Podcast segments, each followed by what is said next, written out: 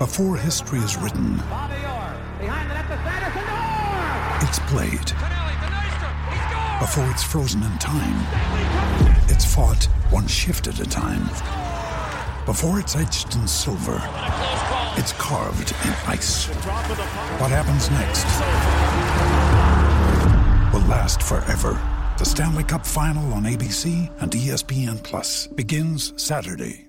Palmerbet on the edge of the box. Oh, it's a straight up screamer! Download our app today and enjoy straight up screamers this FIFA World Cup with great odds, great promos, and same game multi at Palmerbet. Gamble responsibly. For gamblers' help, call 1 800 858 858. Besides the screen you spent most of your time staring at this week, chances are you were also captivated by a big screen video installation. From billboards to scoreboards, we inform and entertain audiences with our big screen solutions. Visit bigscreenvideo.com.au to see how BSV can bring your space to life.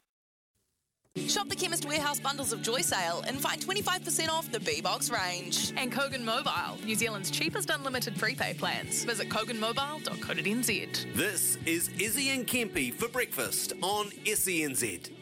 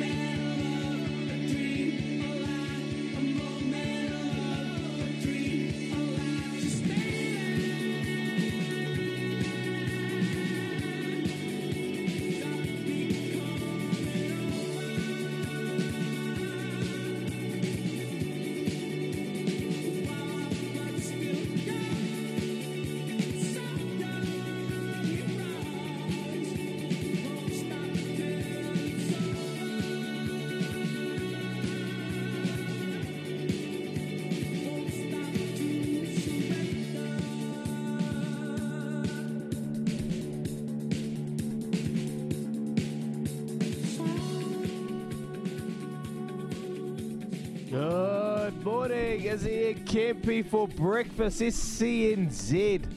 Wednesday, the 17th of August. We're in the middle of the week, and well, Kempy and myself, we keep missing each other. He's in the studio, and I'm back home in Ōtautahi, Christchurch. Morena, Kempy. Morena, brother. Good to be back, sitting down here, just having a bit of a giggle. Um, and a catch up of yesterday's show and a good listen. Mate, it was a good show yesterday. Lots of really good chat around Sam Cane. I've just followed that back up again. I'm going to do some more stuff on that today. Um, yeah, mate, big show, mate. Usyk Joshua coming up. Lots of sport Ooh. again this weekend. It's all kicking off. It's all kicking off, Kempy, no doubt. Yeah, the big rematch. The big rematch. Anthony Joshua taking on Ukrainian Alexander Usyk, who will take seat on the throne alongside Tyson Fury. It's one of the most anticipated boxing re- rematches in history, taking on the rematch. Well, Christopher Walker from DAZN will help preview the fight after 7 o'clock, and uh, looking forward to having a chat to him and seeing where, well, he potentially this is going to be won or lost. Anthony Joshua, his long-time trainer, McCracken, gone. New trainer involved with Joshua. Does that help him? Will that change Anthony Joshua? Will we see a different fighter? Oh, it's going to be a great fight for sure. Taking on this weekend. Anyway, Christopher Walker is going to join us after 7 o'clock to preview that fight. And then following that, We'll chat to New Zealand's referee boss Bryce Lawrence about all things refereeing and the great initiative that New Zealand Rugby are doing for the past for past ref, referees dating back to the late 1800s. They're trying. Uh, oh, we'll let Bryce come on and explain it all, but they're doing some great things, um, capping um, capped referees They probably yeah didn't get the recognition back in the day from NZR. And uh, Bryce Lawrence is, is doing some great things. We'll also talk about refereeing and couple of topical situations and moments that have been going on past and see where he's at with the refereeing uh, currently and uh, looking forward to chatting to Bryce. He's always upfront and, and honest. So look forward to that. And then following after 8 o'clock, we're going to talk to Kendra Cocksedge. She's the most capped black fern of all time and she doesn't look like she's slowing down anytime soon. Or is she? Kendra's in Christchurch preparing for their test match against Australia and we'll join the show after 8 o'clock. And uh, There's a few whispers that she might finish up after the World Cup back here in NZ. Well, if she does, what a career. One of the greats, Kendra Cocksedge. Outstanding little halfback. All those halfbacks are little nidgety, fidgety little things, aren't they? Oh, they love getting into people and winding people up. And she's one of them, but she's a good girl, Kendra. So looking forward to that. And at 8 o'clock, uh, about 8.40ish, Louis. Louis, Louis, Louis. Close to purchasing his first house. And I'm sure many out there, including Louis, will be looking forward to hear from Debbie from Property Apprentice to see where the housing market's at.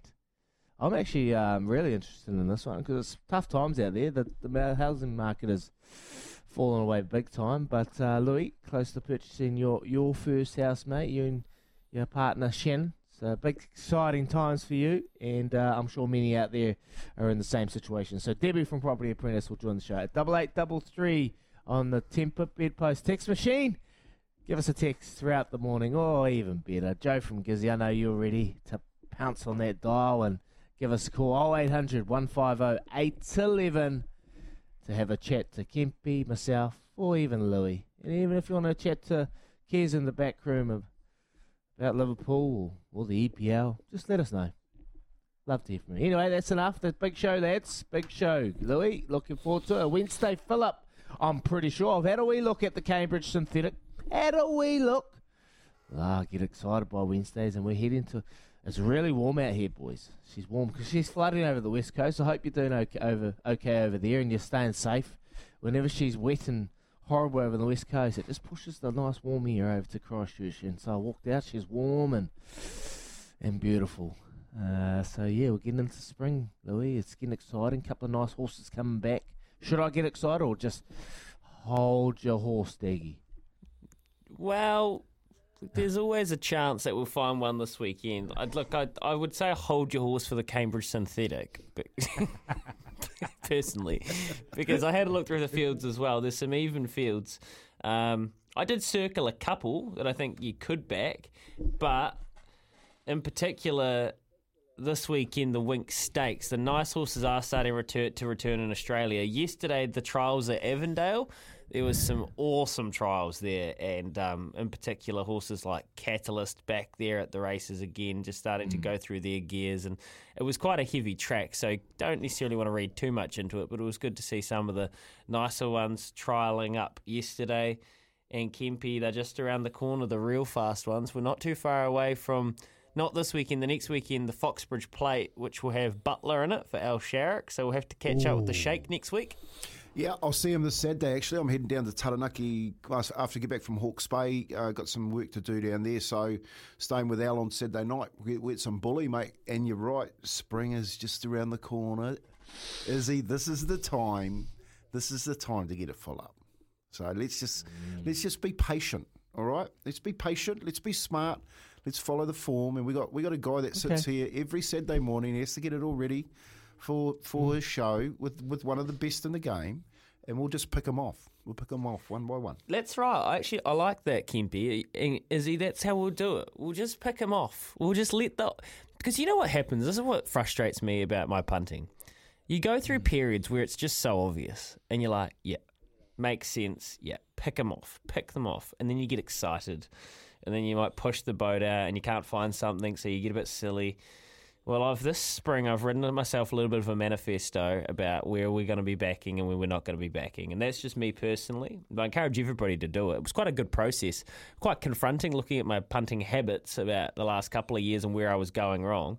But I'm going to be patient. Patience is the name of the game this spring, and I'm just going to pick them off for you, Izzy. Um, I think that I might need to be trying a bit harder to find the odd midweeker just to keep you in, keep your head in the game. Um, oh, look, look, I've, you've just made me realise. Uh, you've just, you know, I just had a little light go off in my dome, and I'm thinking, okay, maybe I'm a cupboard punter. You know, you know how these those little cupboard cupboard eaters that just sit away at home and chip away and just eat food, and and then when they're out in the public, they don't really eat. You know, and they just they do it in secrecy. Maybe I'm that. but, well, look, potentially, I think I know what you're saying there. Yeah, I, I like the analogy. I mean, yeah, maybe that's right. Uh, with that in mind, I actually do have two you can back today, so that's right. Okay. what are they? What are they? Oh, let's do it now. All right. Um, well, I've got them here. Look, I think the bet of the day, and it's but you- you're not getting any value for it because it was so obvious. Last start we backed it and it just missed. Got to the lead a little bit early. One power, two fifty into two dollars again today um, for Stephen Orchard. I just think it'll be the best horse in the race in race six. And off its last start over that, I wouldn't worry too much about the wide draw. I think it should be too fit, too good for them. And in race number four, Dun Eagle, good barrier, best jockey, um, Opie Bosson there over the 1550. And for whatever reason, Shaun Ritchie and Cole Murray's team have been absolutely loving the synthetic. So I don't know. Some some trainers have just figured out how to train their horses on them. I think so. Um, race number four, Dun Eagle, and race number six, One Power. They're my two best of the day, and I would have a bet on each of them personally. So, um, but yeah, don't come crying if they get done for second, like you people love to do. Uh, I love getting into you, Louis. I love it. I love it. Okay, I like that. One power, Dun Eagle, into a Red Vienna. Yeah, here top we go. Three. here we go. Here we go. Here we go. Hey. Hey, hey, lads. D Day. D Day. You know, I was thinking about running a sweepstake today. What time of day do we find out who's going to be coaching the All Blacks against Argentina? What do you think, Impy? Yeah, I uh, I woke up to that news again at three thirty when I was checking the, the the sports pages and was thinking if, about Fozzie and wanted to, you know, man, how he feels. I was wondering how he would feel Does he and know? Does he know? does he? You know, Maybe he I've been thinking that too, Kempy. Mm. I've been thinking that like he's sitting at home, and I'm thinking, has he had the call? Mate, it's a Has horrible feeling. Pat on the pat on the back. Yeah. You know, have I made it? Look, it just rings back to 2015 when I'm sitting there waiting. Have I made the World Cup? And you get that dreaded call, and it's like, oh no, mate. Honestly, yeah. I wonder if he knows. It's crazy times, but there's so many rumors floating around. Eh, Kempy? There's a ton of rumors, a ton of ton of memes that someone else has already signed, someone's already signed. Fozzie's going to stay on to the rugby championship. We just need to know. So, Louis, sweepstakes. Hmm. You tend you tend to you think later. you tend to think with how close the coaches are to each other around the around the Mutu that no matter what they would talk to each other just out of um, from an integrity s- space. You know what I mean? Like if I was really good mates with Louis, yeah, Uh, and, if. and some and someone came to me and said, and come, someone said, came to me and said, "Hey man, I'm you know I'm going to give you you know Louis' job, and I don't want you to talk to him until I've spoken to him." And I was his good mate. I'd be I'd be going Again. Nah, mate. I'm talking to him. You know what I mean? Louis, look at Louis. Oh, you're my good mate, Louis. Just, Oh, just thanks, stop. Kimby. Thanks, Kimby. No, stop I it. know what you're saying, but what if the geese, like, say- Colleague. Colleague. Yeah, colleague. What if like Jason Holland and these guys or Leon MacDonald? What if they've been essentially like, hey, yeah, this is happening, but you cannot let the cat out of the bag here. Well, then, see, Don't I don't think that's the best way to. Personally, I just don't think that's the best way to operate because you're putting them blokes in a in a really hard place to stand. You know, you're standing on their mana because you don't. What you're saying is, look, I, they're probably feel like any bloke that's been in that position would be feeling for Fozzie right now.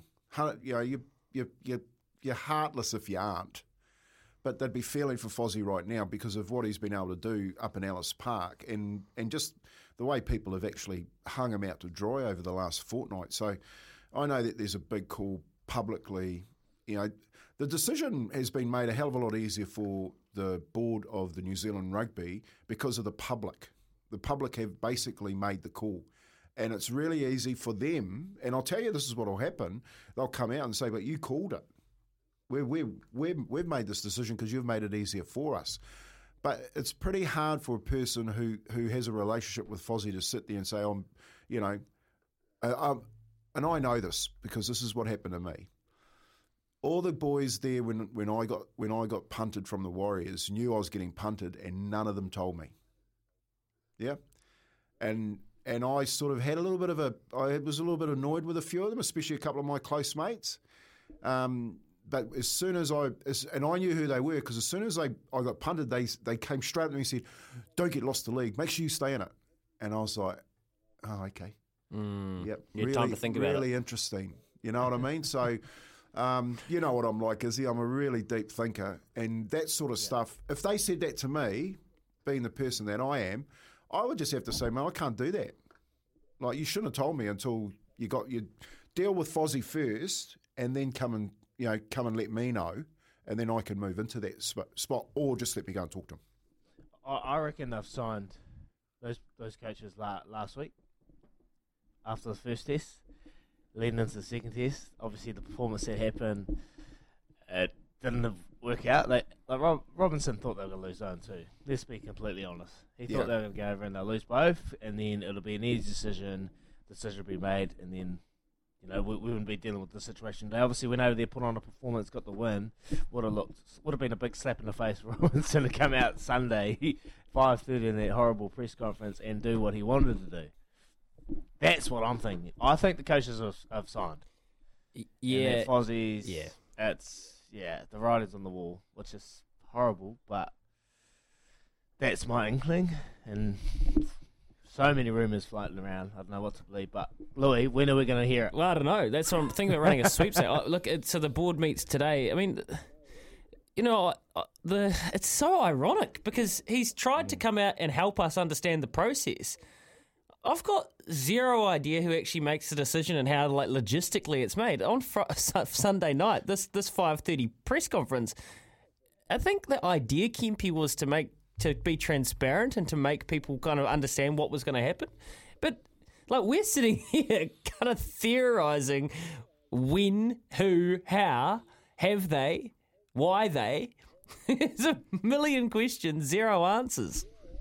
I think, I, look, and this is where I'm really struggling to understand if they do make a change. Is like who's made the change? That's it. So the C, uh, you know, the process. I'm guessing the process would be that the CEO, CEO is going to make a recommendation to the NZR board, and they and they okay it or or decline it. That's generally how that that process would work. But underneath that, like who's done the SWOT analysis on on what needs to take this game Their high- forward? uh, uh, sorry, and their high performance manager, like you said, Paul Cully had an article and stuff this morning. Mike Anthony, their high performance manager, Paul Cully reckons he's out of the country on holiday.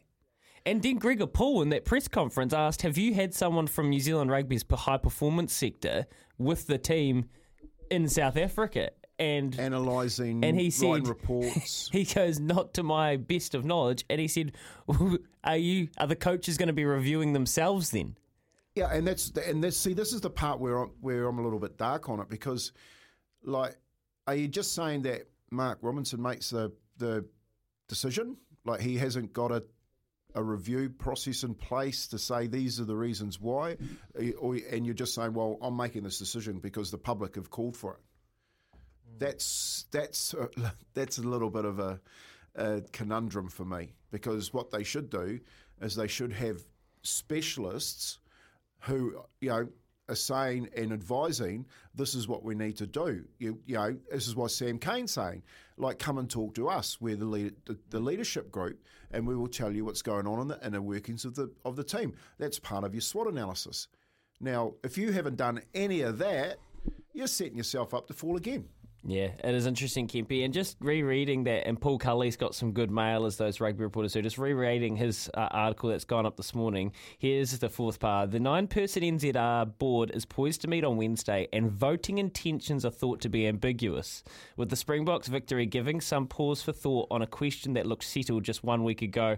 Exactly what Izzy is saying. He's also suggesting it is a vote which I think is very interesting and, and quite bizarre because these people on the board aren't rugby experts.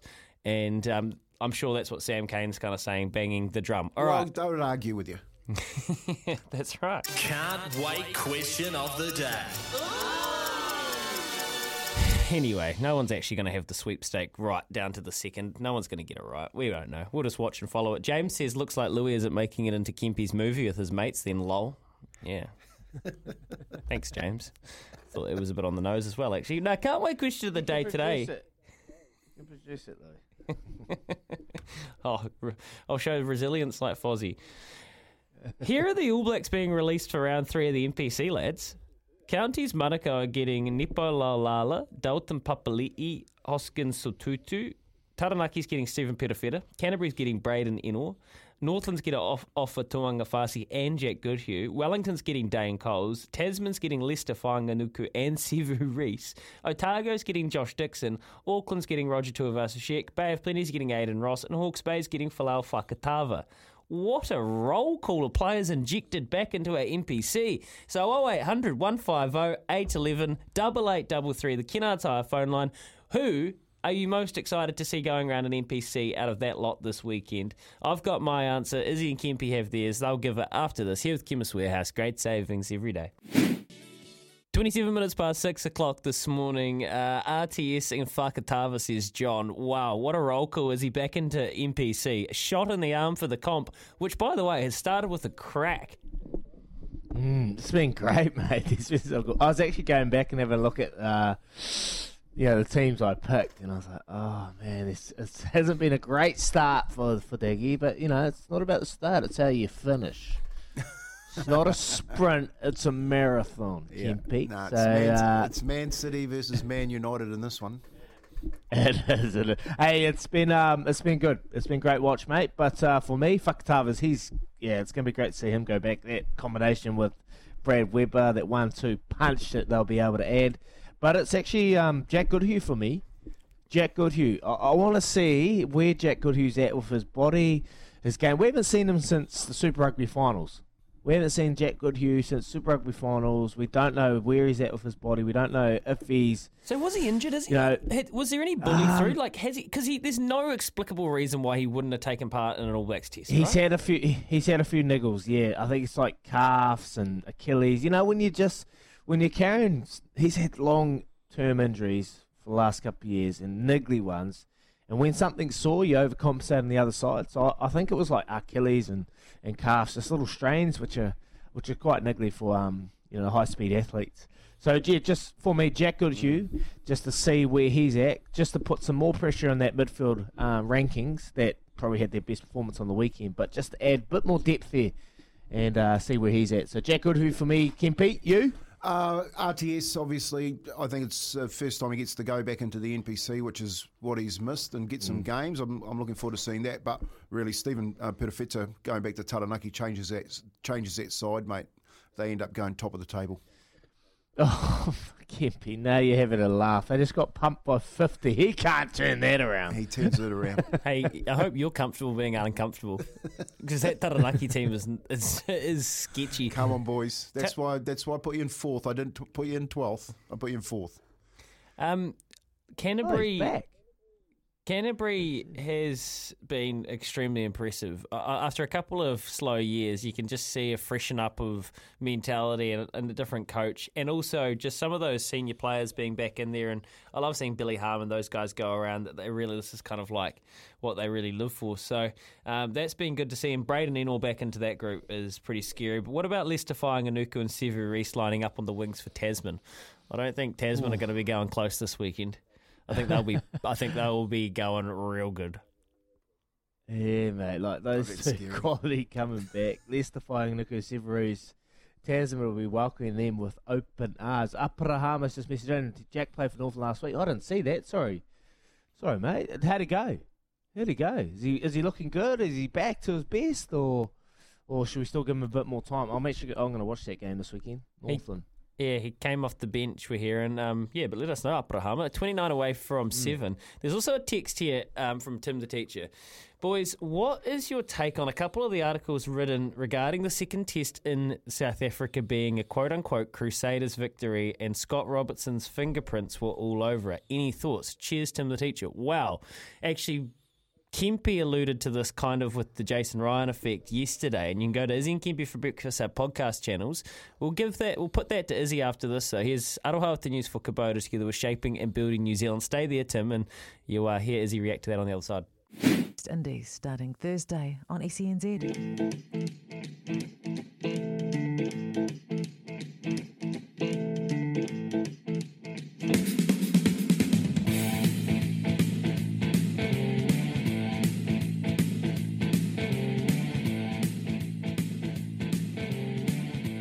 Seven minutes away from seven o'clock this morning. Looking forward to talking some boxing up after seven o'clock. A message came through from Mark early doors. Morning, boys. In my opinion, AJ is going to need to knock Usyk out, but Usyk's the far better boxer out of the two. Mark, Mark, I think you're probably not too far off the money there. Will be really interesting to see this one unfold. LoveRacing.nz in just a wee bit. We'll have a look at the synthetic meet going on today. But is he? When you saw the crew, uh, the All Blacks, in the weekend, whoops, that was totally unintentional. Seriously, uh, did you notice some things, some fingerprints over from the Crusaders? Um, yeah, you, when you think about it more thoroughly, you kind of yeah, yeah, they did start taking over, and you you start seeing resemblance from 2017. We went over there and uh, and won the Super Rugby title, first team to win it in South Africa from over these ways. So um, yeah, you can see it. Like the, the boys had been there, and you need those guys that have experienced South Africa, have been in, in those heated moments, and you can either when you look at the big moments, the the ch- defining, changing moments, game changing moments, the ones that were really there and in, involved were were Crusaders. But look, you, you can buy into it a lot more than you probably should. You know, it'd be easy to just say like this uh, Crusaders footprint, but it was a team effort for sure. It was just lucky that the the boys that were on the park at the time were Crusaders. So look, yeah, I, do get what Paul Cully's saying. He's got a job and he's going to write it, and people are going to read and go, "Wow, yeah, oh, he's right." Um, but uh, I think it's more than that. It was it was a collective effort. Yeah, no, I think it was Duncan Johnstone, and actually, of all people, um, Mm. we don't even say his name, uh, initials MR, because most of the stuff he writes I can't really get my head around. Um, here's one from Charlie. Morning, lads. If Zero Robinson was a Labour min- member, he'd be gassed for bullying.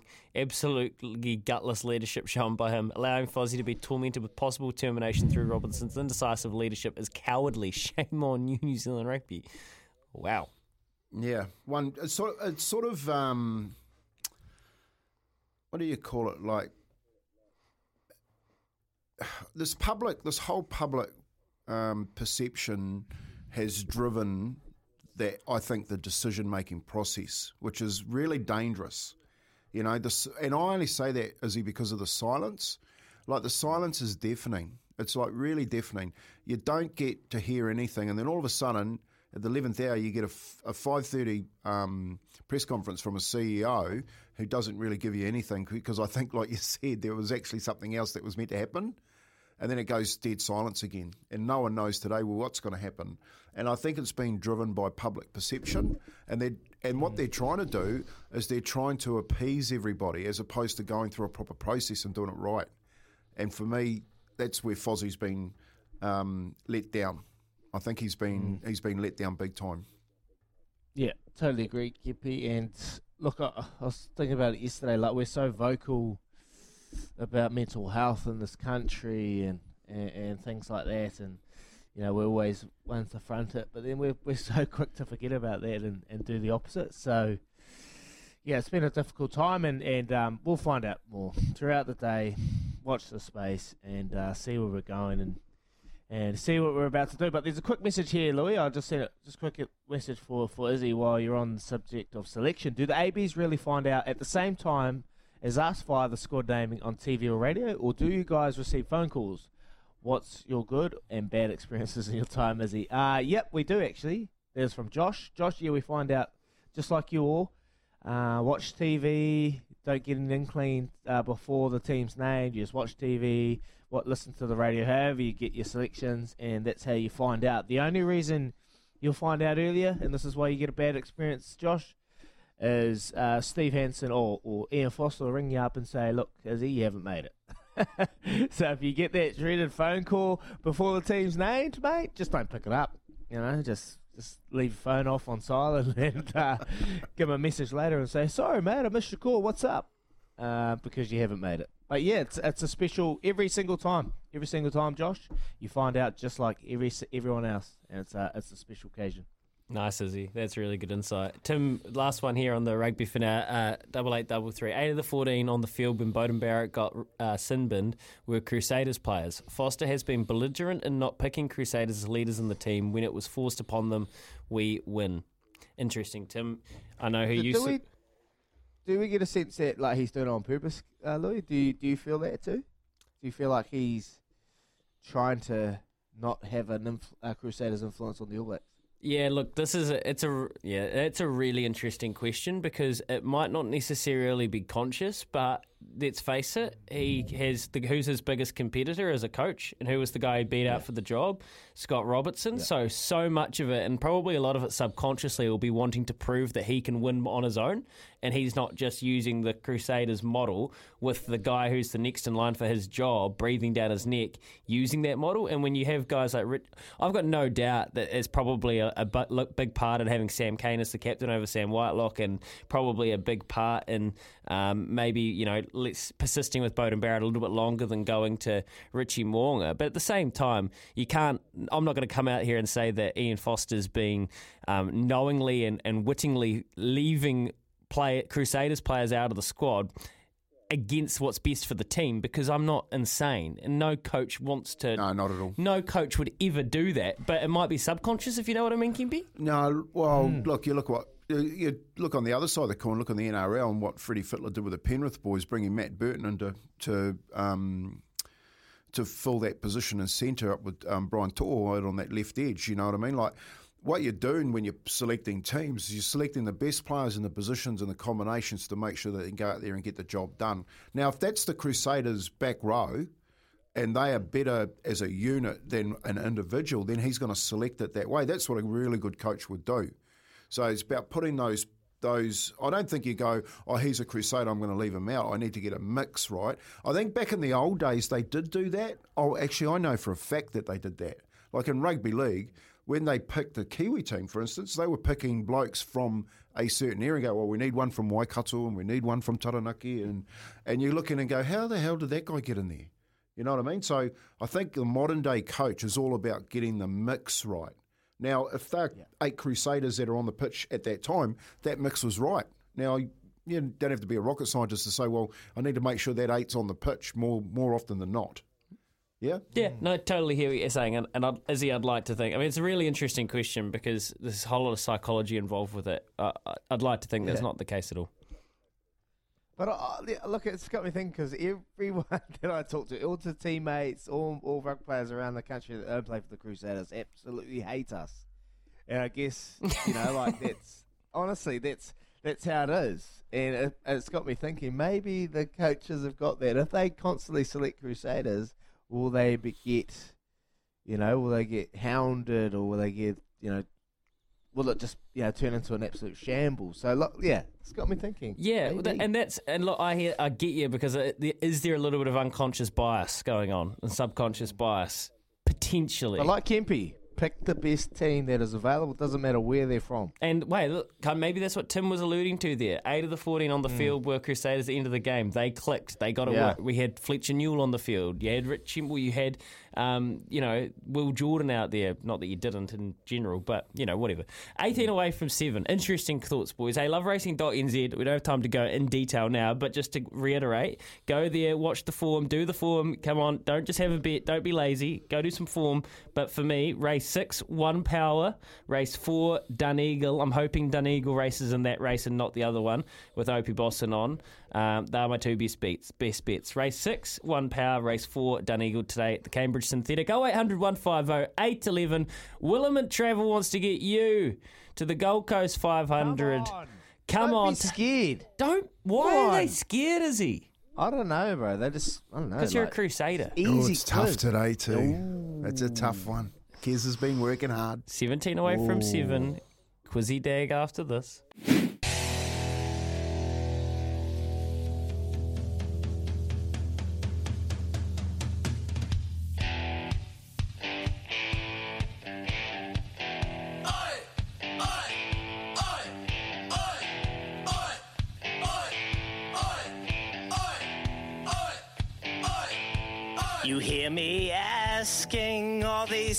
Questions on your radio, giving you the chance to head to the Gold Coast. Five questions for the win. Supercars on the line. Oh, 0800 150 811. You're mine. It's Quizzy Dag. Give it a go. It's Quizzy Dag. Now don't you choke. It's Quizzy Dag. Who knows the most? It's Quizzy Dag. We're going to the go go.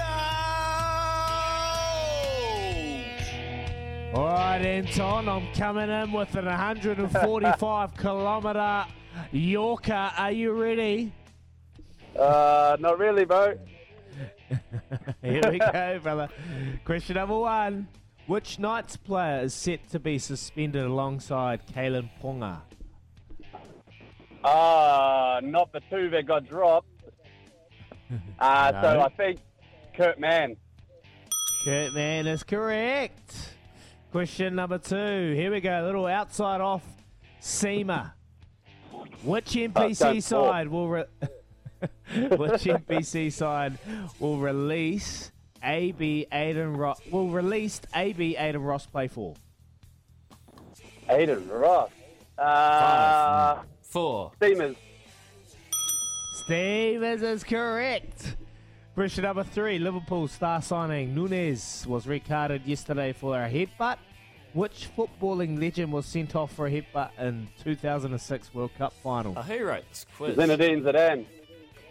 Oh, that's hard. Zinedine Zidane. There it is. Question number four. You, you've, you've, you're on four not out at the moment. Here we go. Three not out, I must say. Where Yeah. will Joshua and Usyk 2 be held? Uh, I got to Ready need a to clue from the city? uncle on that one. Return of the. Mac? Return of the Mac? Manchester? No. that's that's yeah. No, it's not Manchester. Sorry, Anton. You've been bowled out for three. Have a good day, mate. You too. We're gonna go Luke from Dunedin. Luke, morning. Morning, how are we, guys? Good, thank you. Where will Joshua Usyk two be held? Um, Saudi Arabia. Which city? Jeddah. Yeah. Jeddah. Good work. Okay, question number five. question number five to bring it home, Lukey. Great. New question. Zealander Jack Lovelock won the gold medal in the 1500 metre at the 1936 Olympic Games. Which city hosted the, the games that year? Oh, I'll have to have a clue on that one. Five. Okay, it's a it's a form of an aeroplane. Five. Ber- Berlin. How did you get that?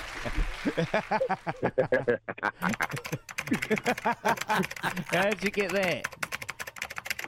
Oh, mate, you know, you're in the you're in the teaching profession. You uh, you know a few things. Yeah, we do know, Luke. we, we, yeah, you're right. We we do know. What school are you at, Luke? Teachers are honest though, eh? Oh, I can't tell you that one. yeah, yeah, yeah, yeah, yeah. That's right. That's right. Eight away from seven. Well done, Luke. We'll throw him a fifty dollar TAB bonus bet as well for his troubles. He's in the draw again. We've only got just over two weeks to get you in the draw for our trip to the Gold Coast 500. Has it been confirmed how many bags you've got to check in for the trip? Is it you? you you're uh, two. Okay, yeah, right. I'm allowed to take two. So I've got golf clubs in a suitcase. Okay, so you've got your golf clubs in a suitcase. Kempy's got his surfboard, going to go smack up D bar while he's over there as well. Um, I'll just be at the bar. Got my pluggers. Yeah. Got my pluggers too. I might go to the Sunshine Coast, watch some racing, see Sammy Collett ride a couple of winners. So who wants to come? All you got to do is play Quizzy Dag every morning, and uh, one morning is all you need. And if you win it, you're in the draw. That draw to be done pretty soon. Seven away from seven. A couple of good texts to close out the hour here on Izzy and Kempy for breakfast. SENZ. Coming up to 7 a.m. this morning, here's a text for you, and a couple of them are, are pretty good. I think you guys are stretching it to say it was trying to steer away from the Crusaders. Give the man a bit more credit. Go or stay. He had to be his own coach to get where he got. Maybe it was on a level too far and promoted past the skill level of Peter, Peter Mack. Okay, Peter, uh, look, I hear what you're saying there. And we, look, it was more of a, it was just a half a thought, wasn't it, Izzy? You weren't actually saying Yeah. that this was happening. Yeah, yeah, it was just half a thought, and um, yeah, it just got me thinking. You know, was he trying to steer away with the captaincy what, to Sam Cane instead of uh, Sammy Whitelock? Yeah, look, there's a few things that you could probably think about, but not not saying that he was 100% doing that for sure. Definitely not. No way. Um, yeah. Hi everyone. I think that I'd be this. Uh, I think the CEO had of cancelled the press conference and would have also looked dodgy again. So he just fronted badly. It's a cringy lack of governance. Yeah, but the thing is, Kempy, there wasn't one organised. No, no, and like like I think as he as he alluded to, I think it was about something else, and he just couldn't call it off and tried to go out there and thought he was better than the media, and they asked them some really good questions, and he couldn't answer them. It was just really, it, I like the word cringy. Cringy was. lack, of, yeah, cringy It- it- governance. mate, but it's been like that for a little while, isn't it, Louis? Totally has. Yeah. It has been. It has been, boys. We're going to talk some boxing after uh, 7 o'clock. We've got Christopher Walker coming on. Have a chat to him about the Joshua Usyk rematch. Who's going to take that out? But I'm going to go get me a McCafe coffee about that. You boys going to get one? Anyway, here's Aroha with the news for Kubota. Together we are shaping and building New Zealand.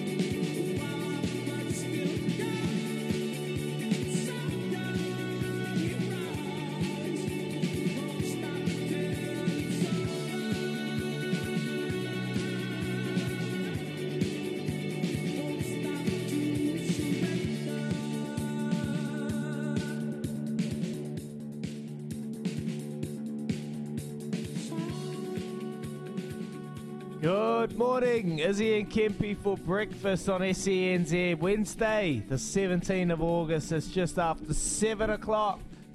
Hope you're having a good morning wherever you are. The coffee's tasting good. Mine's about to arrive. The beautiful family will walk in shortly and deliver my McCafe flat white. Ooh, yummy. Hopefully a wee hash brown on the side. No, no, Daggy, you're shredding. None of that. Big hour coming up ahead. We're going to talk to Bryce Lawrence shortly. We're going to chat to him, referees, boss for NZR. Uh, they've got a great initiative at the moment.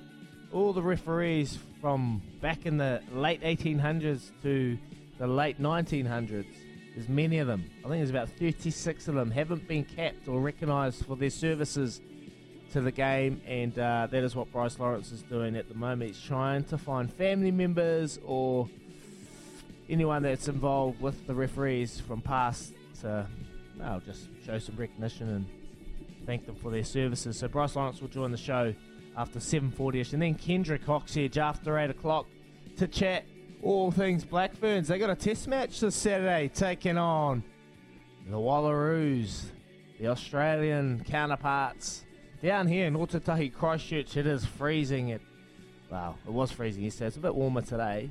Um, but the girls have been uh, amongst it. Seen them video snippets of them playing, ju- uh, doing the judo in the judo dome dojo. I must say, in the dojo there, doing some uh, judo tackling throws, a bit of wrestling, some innovation there from Wayne Smith. So looking forward to that one, Kempy. It's going to be uh, a good crack to see where these girls are at. It's, they've had a, mate. Honestly, from watching from previous years to now, all the resources have been thrown at them, which is fair enough. They got a big World Cup this year, but mate, the, the, signs are pretty uh, pretty positive at the moment from what I'm seeing. Only seen a few things on social media, but they're looking good at the moment. And and, and the Farah Palmer, how good is that?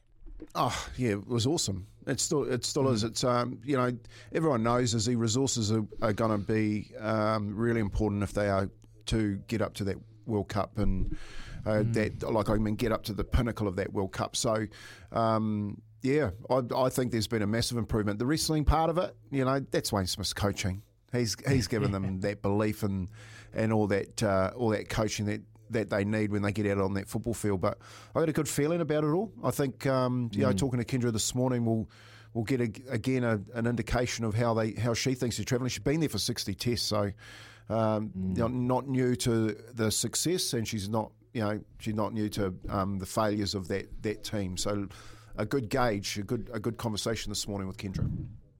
Yeah, looking forward to that one. Kempy coming up. We're going to talk some boxing shortly, but I'm just going to read a few of these messages on the Temper Bedpost text machine. Keep them coming through. Double eight, double three. The whole current setup is a bit like a bizarre love triangle. Scott Robertson's right hand man is now in Razor's key is Razor's key competitor, i.e., in Ian Foster's camp. How does that work? How much does Jay share about what's happening in the All Blacks when he meets Razor for a pint? Just a thought. Cheers, Tim the teacher. Um, very interesting thought there, Tim. They are very good mates, and still to this day, they are still good mates, and, and they've been together for a hell of a long time. They've, they've achieved so much over the years. Um, but I, I'd, I'd hope professionalism would steer its course and hold its course in this situation. He is coaching the All Blacks. He's come out and stayed there. He's on the All Blacks ticket, and that's what he's doing at the moment. And on that ticket has been led by Ian Foster. So I would hope so. And, and knowing Jason, the professional, the the trusting bloke that he is, I just I just only can say that I'm sure he'll be keeping it professional in this current situation, Tim. Uh, but hey, you never know. I could be wrong. But uh, I think, yeah, great message. Yeah, there's another one here from yesterday, actually, Kempy. We can have a week dabble into this because we didn't really talk about it. Um, the NRL must be up there as the worst competition in the world for allowing illegal activity. Mm. Ponga will get a slap with a wet bus ticket and an inconsequential fine. Look at Munster. Last year he was on the verge of being sacked over the white powder scandal. Now he's looking at signing the richest deal in NRL history at one five, 1.5 million a season. Rugby league has an optics issue, being a sport popular with the lower social economic population. These people are vulnerable and need good role models. Yeah, well, and they are role models, and, and don't you know don't think otherwise. So you know, setting bad examples across the board. The NRL must be doing you know their heads in at the moment, having kittens. I know that they sent the uh, the drug testers up to Newcastle yesterday to to test the test the two players um, concerned to make sure that they can rule that out or rule it in. But yeah, like I, I totally agree with the slap on the wrist um, behaviour in, in, a, in a lot of instances where you're probably got the biggest professional competition in Australasia. They- Would you say that the NRL over 26 Yeah. weeks over a length of time, it's the biggest competition in Australasia, and yet they just continually come up with the same stuff uh, year in year out. I'm talking um, to my partner last night about it. Just you know, we love to, you know, what would you do? How would you fix it? All this sort of stuff, and you know, we, we got right down, drilling down to um, parts of your salary being put aside into like a KiwiSaver type account that went back into psychologists tapping into into their mental skill um, um, skills that left players with tools that they could use when they get into situations and decision making, especially. So you would invest in a in a KiwiSaver type account, which accessed all of these areas of um, mental skills, physical skills, all the all the stuff associated with being a professional athlete. Obviously, on this occasion, Izzy, they just made a bad decision. Mm. You know, Mm. And and when alcohol and drugs are involved, you're going to make bad decisions, especially if you're an athlete. What, were they thinking of? Were they thinking there's no cameras anywhere? You'd hope so in the toilet. You carry a TV. You know- you carry a TV around with you, twenty four seven. Mm. You know, Yeah, it's, it's just crazy it- it's crazy. To, it's crazy today to think what they You what they even- do. Yeah, you can't even think, you know, just understand what they're doing. But uh, what? Look, I know, Louis. What? what Well, uh, well, I was just Kempy, like you're saying, the KiwiSaver. I, I like I like that model of let's put money aside to um, make sure that these players can be looked after. But the NRL's a profitable beast. Like, where are they in this? Like, this is these are their response. Players are their responsibility at the end of the day. This is their Well, product. that's that's what I mean. So where we got to with the conversation was that you said, right, you know, not just the not just the NRL, but you're talking player managers and players. So you've got a, Anyone that's making a profit should be pay, paying to this. So the NRL pay into it, the player agent pays into it, the player plays into it, and it accesses all this um, health and well-being around the player. And I just think it's something they they seriously need to look at in professional sport. You know, if you've got if you've got a model like the NRL and you're continually, you know, putting out bushfires, then fix it. Stop band putting a band-aid on it. Mm, it'll be interesting. We'll come back to this conversation, lads. I think, um, but it's just to see where. uh, Look, do they uh, quickly, Kempy? Do they just do urine tests or, or hair testing in NRL? Oh, mate, back in my day, it was just urine tested. Um, I, I got no idea how they do it these days. So in the rugby, it's it's hair testing, and it's in your hair for over hundred days, so you can't get away with it. So maybe that's where they go. If they're only doing urine, it's their own problem. They've got to bring in the hair test, and then that'll that'll stop the players from doing it. Anyway, we're going to talk to boxing. One two punch, uppercut. Here we go. It's one of the most anticipated rematches in boxing right now. The man who claims he's a born winner, Anthony Joshua, looking for redemption after being demoralized by Ukrainian Alexander Usyk. The fight has a huge amount riding on it with both men, with Tyson Fury defiant in his retirement. Best heavyweight in the division could be up for grabs. Christopher Walker lives and breathes his stuff with his own, and he back.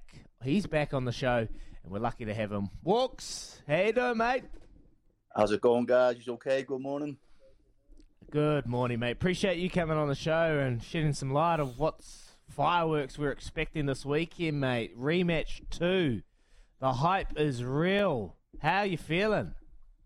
Yeah, I'm really excited for the fight. I've been excited since the fight got announced. I, I think the first fight delivered with a, a result that not really a lot of people expected. The second fight, I don't think it's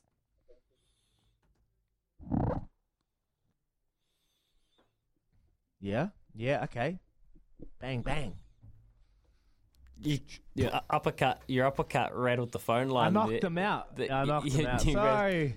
yeah, uppercut right rattled the phone line. We'll see if we can get walks back there. Um, the first fight where he was going though, not necessarily many people expected it, but you know by the end of it, where Usyk in the say the tenth, eleventh, twelfth rounds, he was absolutely pummeling him, and they actually reckon that his corner told him not to knock him out. Like, hey, yeah, they reckon that they reckon that they said don't because Joshua had went down, he got back up, and it looked like Usyk just kind of in the last stages just kind of took the foot off the throttle a wee bit, like, hey, let's keep him alive for a rematch, you know? You know how you can watch those um, previews? You know they do them so well, don't they? The Americans they talk over the top of the fight and they take you back in the um, in behind the scenes and all that sort of stuff, mate. Yeah, what a what a fight! They pr- produced an epic um, production on that first fight. They they do it so well. We got walks back on the line. Sorry, mate. We'll pick up where you left off, but just around the styles of these two guys, it probably makes for an interesting rematch, doesn't it? Yeah, I- I think that there's so much on the line. I, I think Usyk's got to prove that the first fight wasn't a fluke. He, he's, he's capable of, of dominating Anthony Joshua again. And I think for Anthony Joshua, he, he's got to prove that he's still the man of heavyweight. This, he's already lost his titles once before to Andy Ruiz. He lost them to Usyk last year. He become a three-time heavyweight champion, but the road back to being heavyweight champion is going to be a long one if he loses the fight for the second successive time to Usyk. Mate, new coach. He's got a new trainer. He's is, are we expecting a new Joshua? And, and what are you expecting in his fighting style? Always known him to be a power puncher, you know, just try and really dominate with the reach. But are we expecting a different style of fight from Joshua? I think in his mind, he'd like to approach the fight differently. He'd like to be more aggressive. I, I think you might see a quicker start from him, but the problem with someone like Usyk is that he can adapt to so many styles. He, he was an undisputed cruiserweight champion. He's made the jump to heavyweight so successful. There's probably not any he hasn't seen.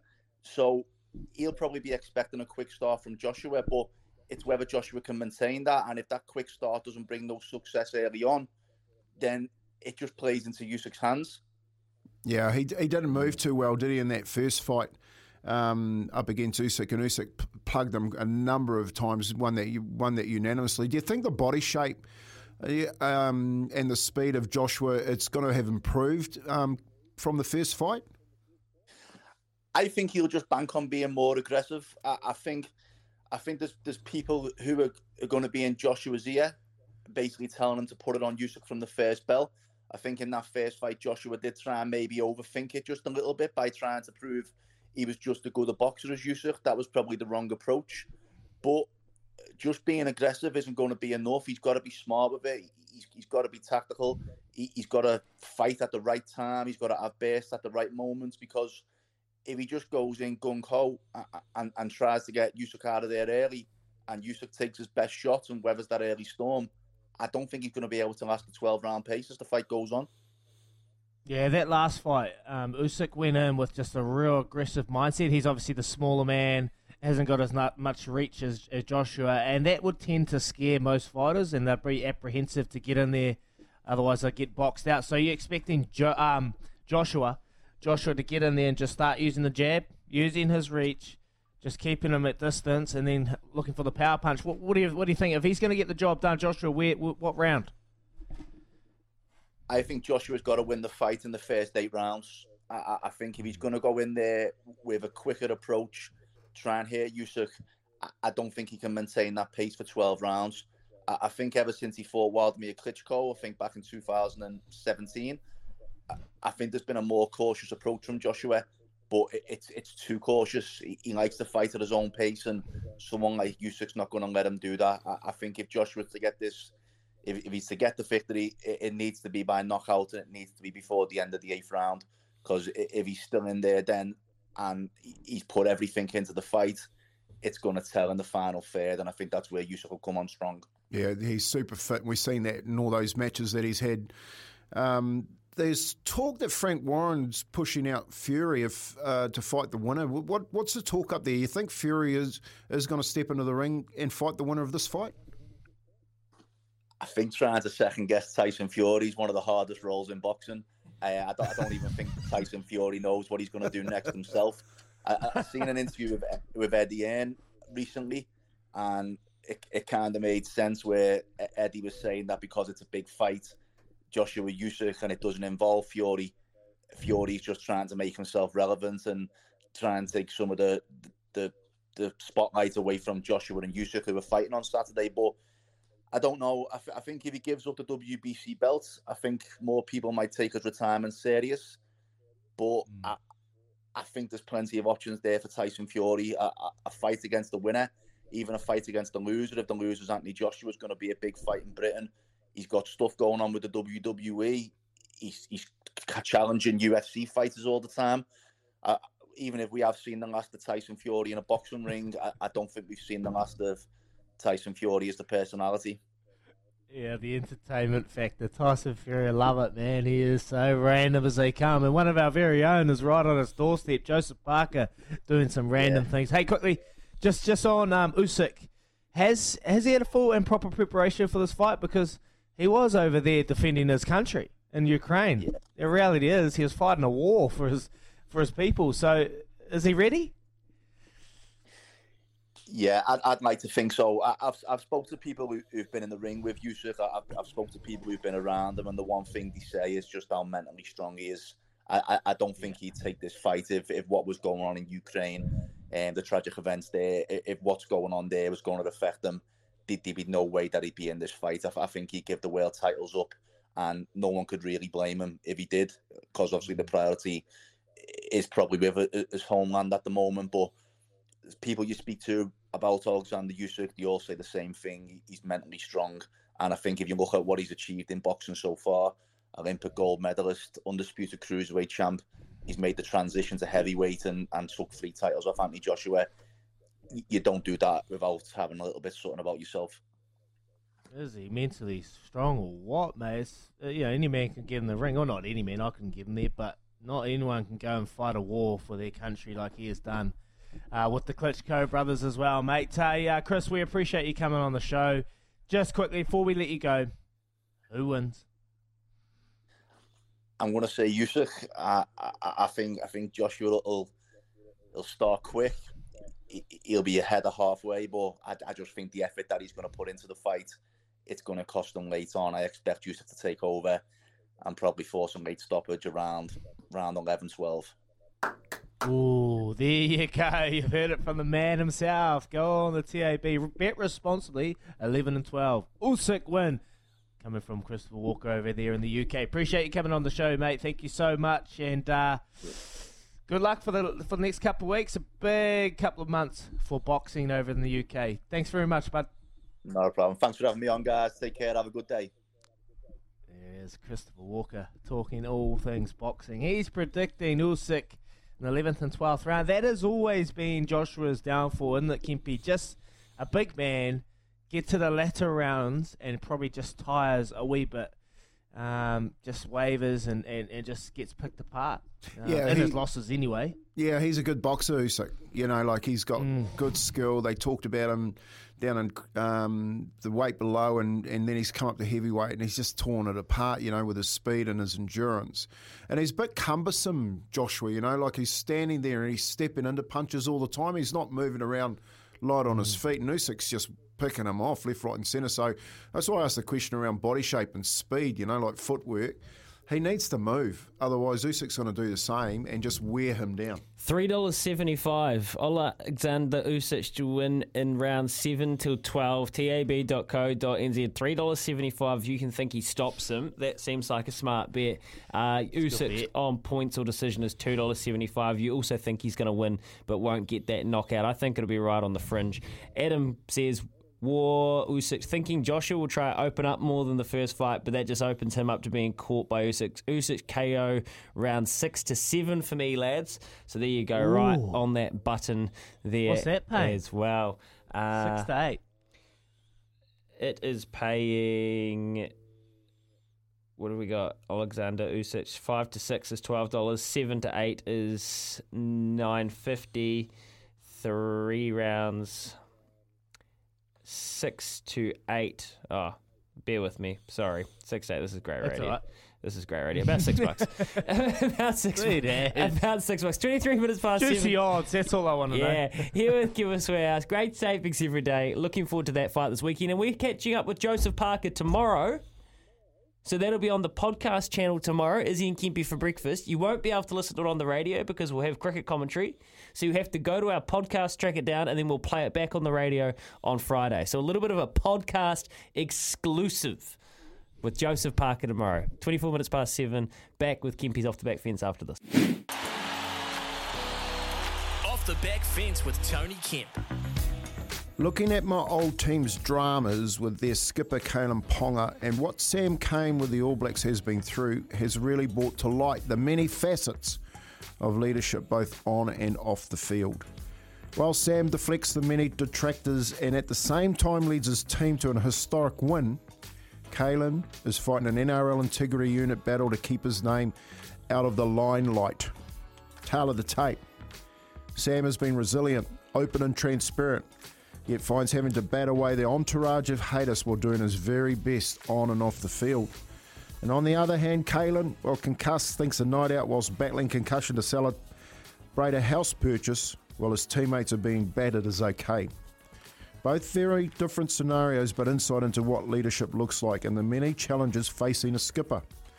What would, be, what would be good to know is if someone could shed some light on the process of electing a skipper in the modern day's game. Are they manufactured, given the time to grow into the role, or are they just given a job? You're the best guy we got, so to say. Being thrust into a skipper's role should be taken more seriously, I think. Best players in a team should be a criteria, sh- uh, shouldn't be a criteria or passage of right to the captain's role, for instance. Kalyn obviously has been given a role he's not ready for. I want to commend Sam Cane. Stood up when his back was against the wall and has never shirked his duty. Yep, he's not Richie McCaw, but who is? Take Off a the bow, back Sam. fence with Tony Kemp. Half past seven. Here is Aroha News for Kubota together with Shaping and Building New Zealand. The other side, Izzy in your reaction, double eight double three and 0800 150 811. Sam K never shirked his duty. What say you? Back to react after this.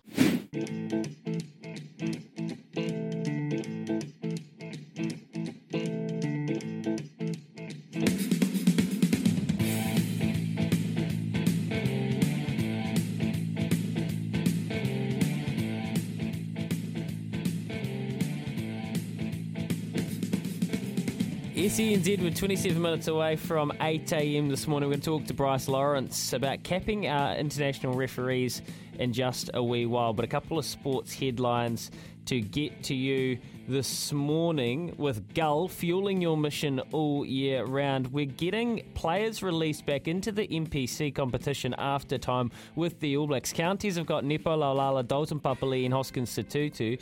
Taranaki's going to take back Stephen Perofeta. Canterbury's got Braden Ennor. Northland's got Ofa Tu'ungafasi and Jack Goodhue resuming. Wellington Dane Coles, Tasman Fainga'anuku and Sevu Reese. Otago Josh Dickson. Auckland Roger Tuivasa Sheck. Bay of Plenty Aidan Ross and the Magpies Folau Fakatava. What a time to have that talent drop back into the NPC as it's already on fire. Nick Kyrgios in action over in Cincinnati in the lead up to the US Open right about now. No surprises court violations are flying everywhere. And if you missed our chat with Christopher Walker at the start of the hour from DAZN, well, Usyk, he is ready for the rematch against Anthony Joshua. I've spoken to people who've been around him, and the one thing they say is just how mentally strong he is. I, I, I don't think he'd take this fight if, if what was going on in Ukraine and the tragic events there, if, if what's going on there was going to affect him. I dare say he'll be using it for him. All right, there you go. There's some sports headlines with Oof. Gull. Izzy, you heard what Kempy had to say on Sam Cane, mate. Where do you stand? Yeah, yeah, oh, that's a great off the back fence here, Kempy. Um, wow. Look, on the Cane situation, I've already covered that. Uh, yesterday, I just said, look, mate, he's, he is our captain. And what I saw over the last couple of weeks, someone that's trying his guts out, but um, yeah, wasn't getting the rules, and just seeing what it, it, meant to him after that game, the emotions that were flowing out of him. You know, he's he's been under the pump, and you did right because in that position, Kempy, uh, it's always going to be a difficult situation when you're taking over from the goat. The goat. No one's ever going to be uh, the same as Richie McCaw. But um, yeah, it's an interesting. But with the Kalyn Ponga situation, Kempy, um, alluding to that, look, he's gonna if it has eventuated to what most people are suspecting what went on in in the toilet situation. Um, we don't know, and there's still a little investigation going on. The one thing he can do, you look at you look at Cameron Munster, what he did after what happened with him and Cameron Smith, um, Brandon Smith, sorry, not Cameron, Brandon Smith. What happened? They stepped away. They they left the leadership group. They focused on themselves. They went away. They got help. They realised the situation, the problems that they had, and they stepped away and, and got the help. And now look at them. Now you look at um, Cameron Munster, probably the, the best play he's ever played in his career. Like he is outstanding. He gave up drinking for a long time, so he's made the changes. And if it is like Kalyn, this ain't the end of Kalyn. He's just made a mistake. Step away, give the give that role to someone else. Find yourself, better yourself on off the field because on the field it's got no problem. Off the field is where the situation lies, and go and better yourself. So, yeah, that's my take, mate. Well done on that. And and we've got a little, uh, we've got a call here regarding um, Sam Cane, and we'll get to John from Auckland. Kane, John, morning. Thanks for joining us, brother. Um, what have you got regarding Kempy's off the back fence and Sam Cane? Yeah, morning, crew. Morning. Um, yeah, morning. very, very, very interesting. I think um, a lot of people have given Sam Cane a lot of heat, and uh, for me personally, I think he's an outstanding individual, outstanding man. Um, mm. You know, he's an All Black. He's probably one of the best in his position at the moment. But for me, I still believe that Ardie Savea should be our captain, only because he's our best forward at the moment, and he's shown that in every single Test match he's played this year. Yeah, no, no, I, I understand where you're going, coming from too, mate. And if if that situation comes to it, and Sam Cane wants to step away because he's been under the pump, Ardie Savea will take that job uh, easily effortlessly, mate. He is playing outstanding. But the one thing I worry about with that situation is Ardie was coach, uh, captain a while back. And do, did you feel like being a captain, mate, it puts so much pressure on people. And not it's not captaincy's not for everyone. Leadership's not for everyone. And it can take their focus away from their game. Like Sa Ardie is playing outstanding at the moment, but if he was captain, do you reckon he'd still have the same impact and same influence? Mm. Yeah, that's an interesting question, mate. I think uh, last year, as you just pointed out, he was quite good, but yeah, it could take a lot of pressure or could put a lot of pressure on him. But I will say that, you know, looking from the outside in, when the referee comes and questions the players, it's Ardie Savea there most of the time. And Sam Cane's, well, Sam Cane's probably just coming out of a ruck, to be fair. um, but no, that's right, but, John. uh, but yeah, very interesting, boys. Anyways, I'll let you go. I know you got a busy morning. Thank That- you. Yeah, I appreciate your call, John. Always love hearing from you your on the call, John. Kennards Hire mm. phone line. I just want to bounce to Richie really quick because you've got a thought on Kalyn Ponga, mate. Yeah, mate. Hey, look, you know, I, I agree with all the fines on the on on field, but do you think with all these off-field antics that they need to start, as well as play, finding the player and you know standing down the player, they need to start finding the club so that these players actually feel can see that their actions aren't just having consequences on themselves, but their club. Yeah, look, I, I think that's a, a real grey area that needs to be sorted out. And yes, if you're you're working for your employee and your employ that's that, that the process is they try the club has to come up with a, a penalty that the NRL thinks is strong enough. If they don't, then the NRL integrity unit steps in, and on some occasions they do both. So I just think it's a real grey area, and it happens too often. Like if we look at this instance, and if it is what we think it is, in the last two years, it's the fourth.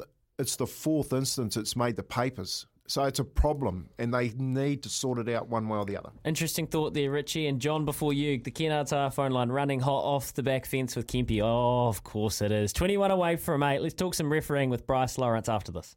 16 away from 8 o'clock this morning. Plenty of rugby chat uh, around at the moment, but let's do something a little bit different, Kempy.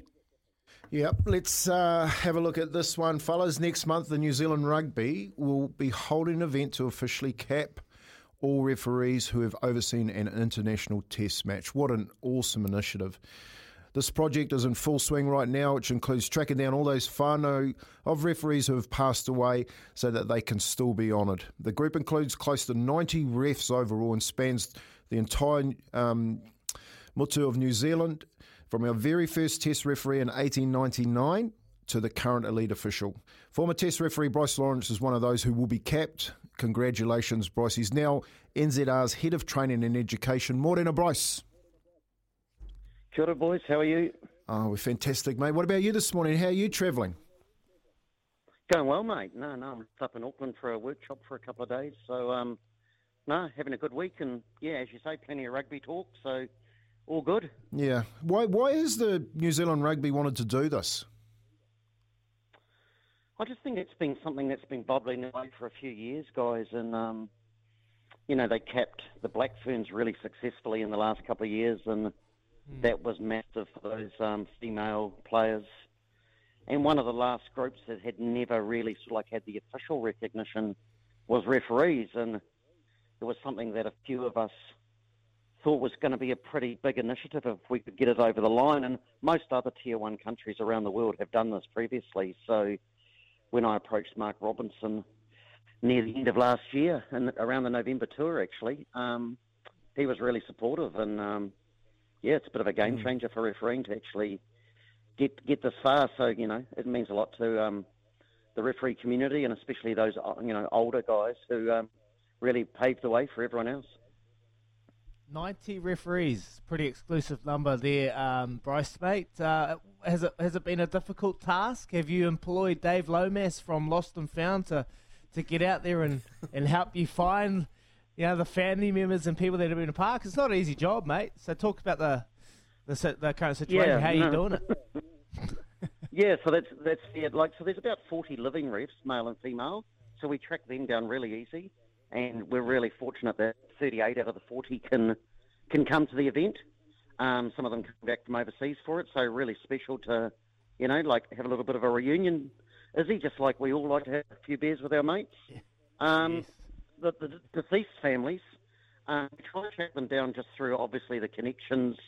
We've got some really great people in the um, so like Rugby Museum doing some work. We've got um, Chris Jensen, who's our referee statistician and historian, who's doing some great work for us. And so far, we've found six of the um, 37 families of deceased refs, and that's been really great, connecting with their um, sons or daughters or wives who are still living. So we're just trying to track that down, and you know, you guys having me on the call today will hopefully help connect with one or two other people. And yeah, we're getting caps done for all 86 referees, and um, it would be great if we could get as many people at the event as possible. uh, Bryce, look, I'm, I'm, you know, getting the warm and fuzzies about this. I think it's a great initiative. You know, capping capping the referees, the guys in the middle, I, who I, I think they, they can't have a winner or a loss. Those guys because there's always a winner and a loser. So you're, you're never thought of well by either either teams if they lose. But um, when you when you're talking to these people, these families, especially the ones deceased, and you say, "Look, we want going to recognise your grandfather, your father, and so on," how have they taken the news? Oh, with a lot of pride.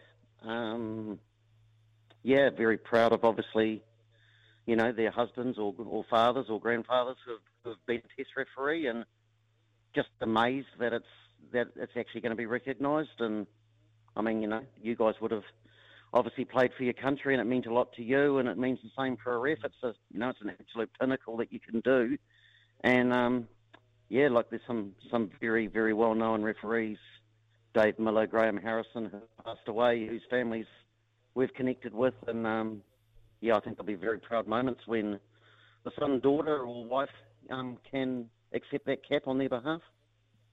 Yeah, we know the importance of what yourself and, and many others have done, Bryce, and uh, we appreciate all your services. Just a quick question before you we let you go, mate. Um, refereeing at the moment, are we seeing a lot of numbers wanting to uh, participate and, and be become a ref in, in New Zealand? Where where we at with the within the ranks of refereeing? Um, still reasonably positive, is he? Um, like Hmm. everything's taken a bit of a hit because of COVID, playing, coaching, and ref. So we're no different. Um, we've got a very strong group of um, of young, promising male and female referees coming through, and we're lucky in New Zealand that we always have that. But you know, every provincial union would need more referees or more people who want to contribute to junior secondary school or senior rugby. So I'd be lying if I said that you know that more weren't needed. But you know, we do have a lot of very good ones. We have some great servants and you know in our local provincial unions who you know referee 70, 80 games of rugby a year. But yeah, we could definitely do with more, mate, because as we get older, some of us uh, are less able. Yeah, Yeah, I'm And, uh, hearing ya. Yeah, don't I know that one too well. Hey, Bryce, thanks a lot for joining us this morning on SENZ. All the best, mate, with uh, the reunion, I guess you can call it, and the capping of all these referees around the around the country. All those have gone um, before us, and all the current ones as well. I think it's a great initiative, mate, and we just want to wish you the best of luck on the night. Thanks for joining us. Yeah, nice one, guys. Cheers, guys. Hey, Izzy, you won't believe this. David Lomas is on TV3 right now. David, look, Kippy, he's right there. I've just, I've Love- just looked love up. he's pointing at him going- David Lomas is right there. Maybe we, we should have wired him into this school to help out Bryce Lawrence and track down the rest of these families. Mate, you want to find someone, go knock on Dave's shoulder and say, mate, I need a help. need a help to find find some whānau, mate. He'll get the job done. Honestly, I was tongue-in-cheek little uh, He's right there. You've summoned him. it's worked. It's worked. Mate, the TV's always listening. It's like your iPhone. When you start talking about refereeing, I'll bet you I'll go click on Google and referees will come up. Oh, don't get me started on the product. They they are fully listening. There's no 100%. there's no way they're not, mate. Shannon's talking about oh, you know, we need a new How vacuum many, how many vacuum tractors? cleaner. How many tractors do you think are on my phone at the moment? Yeah, yeah. And, and I've got Dyson's popping up here, there. When we needed a new vacuum cleaner. Dyson's not cheap, although very good. Like Kubota tractors, Dyson vacuum cleaners very, very good. As as Dave Lomas is tracking people down, as it was Bryce Lawrence refereeing. Anyway, eight minutes away from eight, we've gone completely off the railroad there. Izzy's Wizard of the Week, not far away here on E SENZ. You're an izzard doggy. Izzy's Wizard of the Week.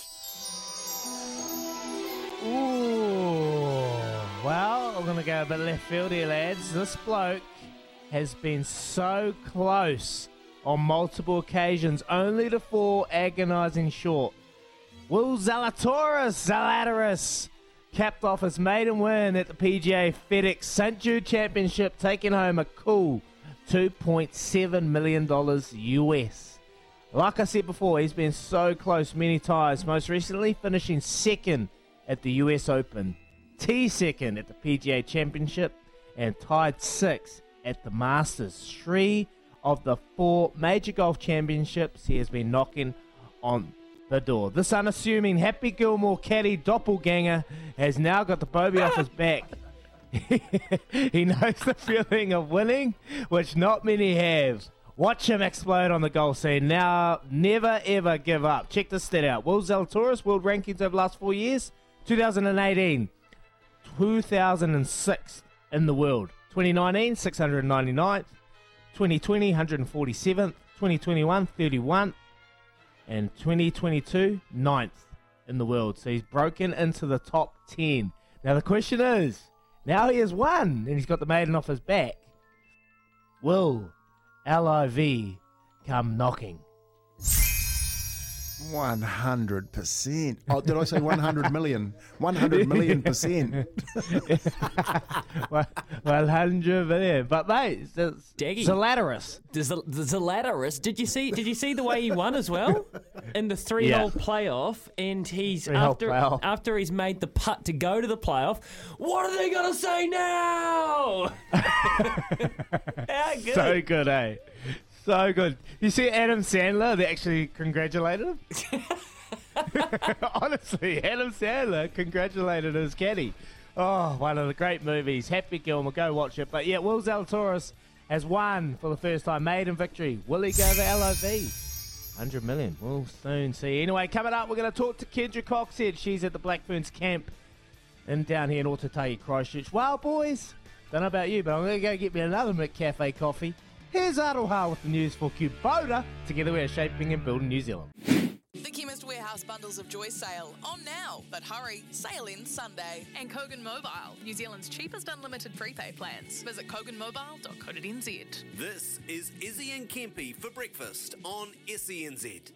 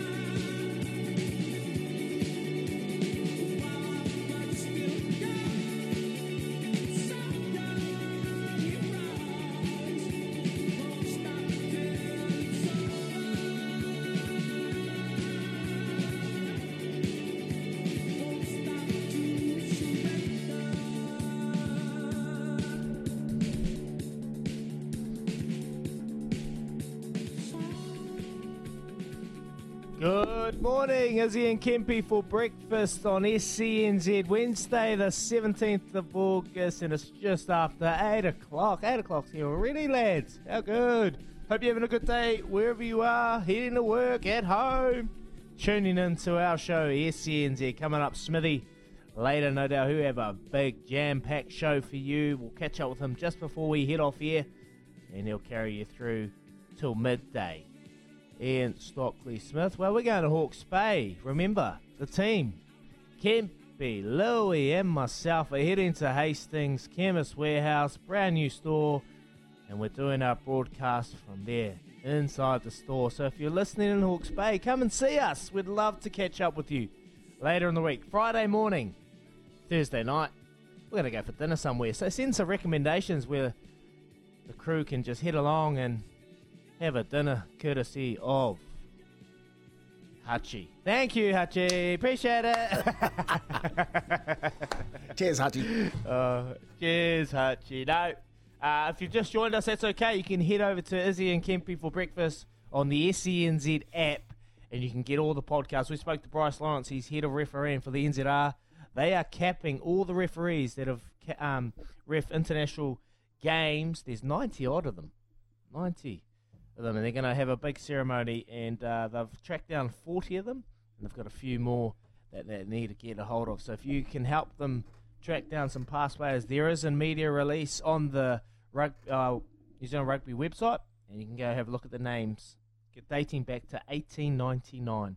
We also spoke to Christopher Walker. He's a boxing enthusiast from the UK, and he talked about the Usyk Joshua rematch that is happening this weekend. But right now, we're going to talk some rugby.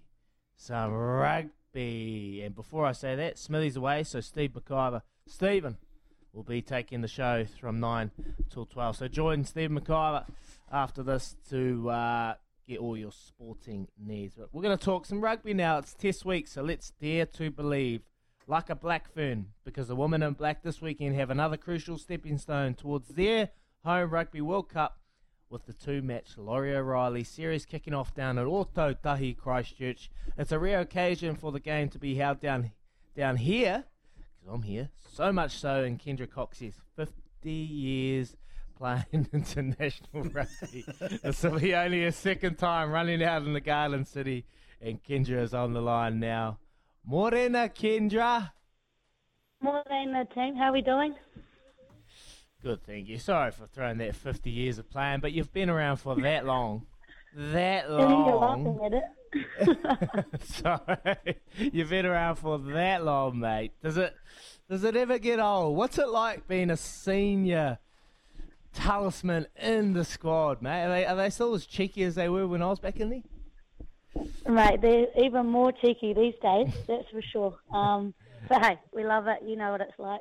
Um, I guess you know, I guess when you're a bit older in the team, you've got a bit more influence, so you have to be a little bit better behaved in, in the environment and, and be a leader. Um, I'm not sure if that's what you did is when when you were playing. Um, but um, no, I absolutely love it, and that's why I keep coming back. The girls are great. Lead in your own way, Kendra. That's what I say. Lead in your own certain way, and uh, those will follow, and those will do their own sort of leadership. Hey, quickly, I've been watching the socials. You've had a busy week. You've been in the dojo. You've been doing lots of judo, wrestling, tackling. Has it been an enjoyable week?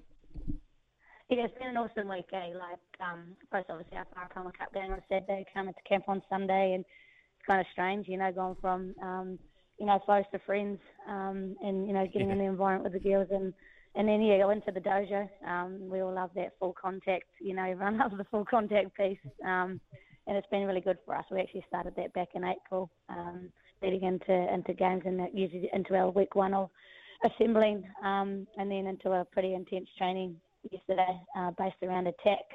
Um, so the, yeah, the week started off well, and just there's a lot of excitement around, especially for the Canterbury-based girls. Um, you know, we're excited to, to be playing a test game in, in Christchurch. Hey Kendra, 60 tests, two World Cups in camp this week. What's it like? What's it like? There's enthusiasm there. Is it a bit different from last year? What's it feel like this time? Yeah, it's it's, it's feeling really really good. Um, it's obviously a little bit different to last year because we've got a different different group and different setup. But it's um it's feeling good. And I mean, you know, as knows what Smithy brings, and there's a lot of excitement. And you know, our coaching group are um you know their their quality, and there's just so much learning. Um, there's learning going on, and every day, you know, you're you're a student. So um yeah, and just the girls are great. I mean, we've got such an awesome bunch of girls that are coming through, and they, you know, they're they're young and you know some of them are inexperienced. We don't have a lot of tests next to their name, but holy heck, some of them are stepping up, um, and it's really cool to see. So, yeah, I mean, it's going to be exciting. What next three, three, three and a half weeks? Um, you know, the World Cup squad is going to be named post this series, um, so there's obviously a lot of competition within the group as well, which is exciting. Yeah, there'll be a lot of edge, no doubt. That is what Wayne Smith brings to an environment. Everyone pushing their cause to, to get their name read out on that special day. Hey, uh, Kench, what's been the main um, focus area for this camp in this next couple of weeks? Because you've played a couple of tests this year already. So, knowing Smithy, you have certain focus areas that you really want to nail going forward to try and get your game plan, what you're trying to play, um, better for the World Cup. Yeah, I mean, we talk a little bit at the moment around just that, that icing on the cake. You know, obviously during Pac Four was our first time together, and um, we had some wet, wet footy, um, and I think you kind of, we kind of got a snippet of how we're trying to play. But you know, there's there's a piece in there, and Smithy's been open about it. It's just kind of cause, I guess, chaos out there on the pitch, um, creating yeah. a blur and um, attacking, you know, attacking well. Like he's obviously got a massive attacking mindset. He's not huge in the kicking game, and um, so that's what I think is exciting. We've got electric players, eh, that can can play this type of game plan, and you know, he's challenging us, challenging us constantly, um, constantly to, to be better and to, to learn from our plays and to, um, I guess, also express yourself as well, um, which has been we saw a snippet of that in Pac Four, and we just wanted to take it up to another level. These next two games, um, you know, it's massive, I guess, preparation for the World Cup coming up in about thirty odd days. Um, so yeah. Hey, Kendra, what's since Smithy's been in there? What's changed in your role? You know, like you're in that key position.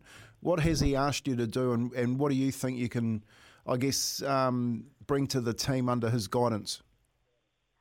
Yeah, for me, I think it's been based a little bit around my running game. Um, I probably lost that in the, probably the last two or three years, and Smithy's just come back and he's like, "We need you running." You know, like we know that when a nine runs, it creates havoc for defence around the ruck, and then it tightens up, and then it might be spaced out for our electric wings. So Mm. for me, it's just been based around bringing my running game back, and um, I'm feeling comfortable with it. Like within the Farah Palmer Cup, you know, I'm absolutely loving it and enjoying it out there, and um, that's been a massive focus for me. Isn't well, not just me, but all nines.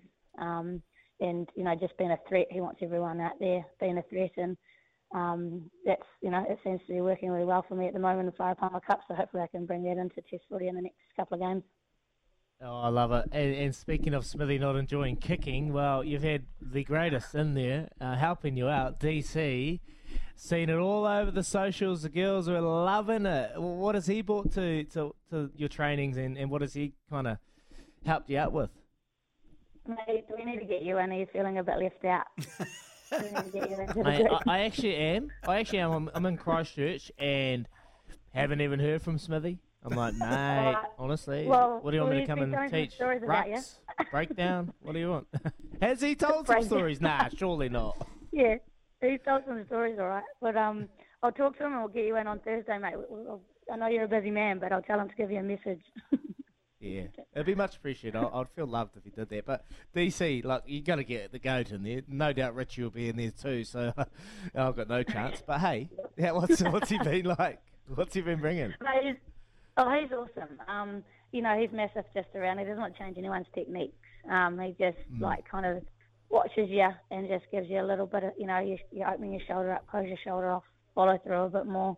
Um, you know, so I think he's just kind of he hasn't he hasn't done a lot in that space. It's just more around just helping slight little wee things to help um, help with our kicking game. Um, but as you said, he's a massive influence. The girls are just fully engaged. They like, um, you know, when you got the goat coming in, um, it's, it's been pretty special for the for the group. And now we're just enjoying. He's obviously very softly spoken, and um, you know, we do. I mean, I say somebody's not massive on kicking, he is in certain aspects. Um, so it's just sharpening up those. You know, with the wingers maybe potentially be kicking a little bit more, or midfield. It's just, you know, in the women's games, it's generally just based around your nines and tens kicking. Um, so we're just trying to grow that across the whole park. Um, so he's been a bit of that supporting and helping out there. Hey, Kendra, just uh, one more question from me. Just what has the culture um, change been, considering all the all the stuff that you guys went through last year and the introduction of Wayne and this new way of thinking? What where's that gone within your group as as Wahine Toa? Um, and what do you guys expect that to, to add to your to your playing uh, capabilities? Yeah, I mean, I think for us, like our culture's always been pretty strong in terms of with the group, with the girls, and um, you know, we actually had Amiria, Amiria Rule, um, one of the past Black Ferns in last night to speak to the group, and you know, she she got emotional talking about it and talked about the culture and how awesome it is, and I think everyone in the room, and everyone in the room just gets that feel. Um, there's something special about the the Black Ferns jersey, and um, you know, we, you know, it's all about playing for each other and you know, playing for your family and. Um, and it's, it's, back, it's back at that again, and everyone's feeling really good, um, good about that. And I think the main thing is about everyone being authentic within the environment. Um, you know, you got you want people to feel like they're at home and have a sense of belonging, and, and that's what we've we've created um, what was, over the years. And just coming in with someone like Smithy and and our coaching group with Whitney Hansen, who's massive in that space, Wesley Clarke, and then Ted adds his little wee um, inspirational chats in there at times too, and um, the girls are just absolutely loving it. There's just a lot of energy around, and you know, I mentioned before that you know if we can express ourselves and be authentic off the field, then it's going to show on the field. Um, so that's what's been really driven probably in the last six We- months. We hear a lot about those coaches, but we never really hear about Allan Bunting. What what influence has he had on the on the squad? Mate, he's been massive. Like I know we don't probably talk enough about the guy, but holy heck, um, he's you know with me being a leader, he's been massive for me. Um, you know, we took a lot on the last couple of years as leaders and leadership group, and he's come in and taken a heck load of pressure off us as leaders, and he's doing a lot, and he he chips and chimes in when he when he needs to, and um, you know he's got a lot of knowledge and he he knows how to build a culture, so he's uh, he's taken that with both hands, and you know credit to him and the work that he's been doing with the group. That's awesome. That's awesome. Yeah, I was just thinking about it. You hear a lot about Smithy Ted and you know all, all the coaches, but you just never really hear from Allan Bunting, who I'm pretty sure Yeah. is is getting you know paved to really take over the, role going forward. And uh, look, let's be honest, Smithy's retired about 600 times, so surely the next one will be it for him. Trisha's had enough. I've seen her on the plane; she's had enough of it. Give up, Smithy. But hey, Ken, appreciate you coming on the show and shedding some light on the next couple of weeks. Good luck to the girls and um, all the best and prepare well. And then, no doubt, we'll hear your name read out in a couple of weeks' time, my friend. I'll probably see you for a Awesome, massage thanks. anyway. You're probably going to turn up for a massage again at my house uh, or what? Mate, when I can see the way that you feed your cattle, I'm not sure if if I want to see that again. Jesus. hey, whoa, whoa, whoa, Kendra, Kendra, Kendra, what? Hey, whoa, Hey, spill the tea hey, here. hey, hey, Ken, spill come on, the, spill the let tea. it out, What Kendra. a- what a- Do not, Kendra, they are well fed. They're fat. Look at them. As long as yeah, that's the main thing, right? As long as you as long as you're feeding them, that's the main thing. Doesn't matter how doesn't matter how as long as you get it done. On Farmer Dag. Kendra, Kendra, I'm going to have the SPCA over here in a minute. Don't you start. Oh, Farmer Dag, it's great to watch. I'm a I'm selling. I'm selling them today, Kendra. I've got a guy coming over at ten thirty. I've had enough. I'm sick of those things. Ten so they're bucks going. each. They're gone. As long Well, get I hope you they're don't get out anymore. You got it's because of the fence that you've got, mate. Oh, kids, kids! I don't bring you on the show to pay me out just because you come and get a massage here. It's Don't gold. tell everyone my dark secrets, okay? Yeah, You I think that's through probably and go to Mandy's. probably enough to tell you. Oh, man. I love it. Alright. I love it. Yeah, Alright, good to hear thank from you, you. Kendra. You wait till you get Alright, here next okay. time. I'm going to pop your tyres. Anyway, thank you. All right, see you later. See you later. That Kendra was Cox great. said, wow. It was going really good until the end, and she just showed me. That was icing on the cake, mate. That was icing on the cake. Hey, you can you can actually feel the, the difference, eh? Like you can feel it. Yeah.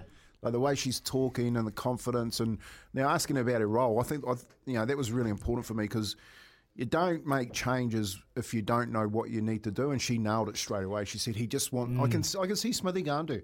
I just want to run more." Here, here's, here's a text for both of you guys from um, someone who hasn't left their name, but it goes into that conversation. Morena boys, when you were operating at your best while playing, what tools were put in place to create an environment where you could succeed? Like what Allan Bunting is obviously doing right now.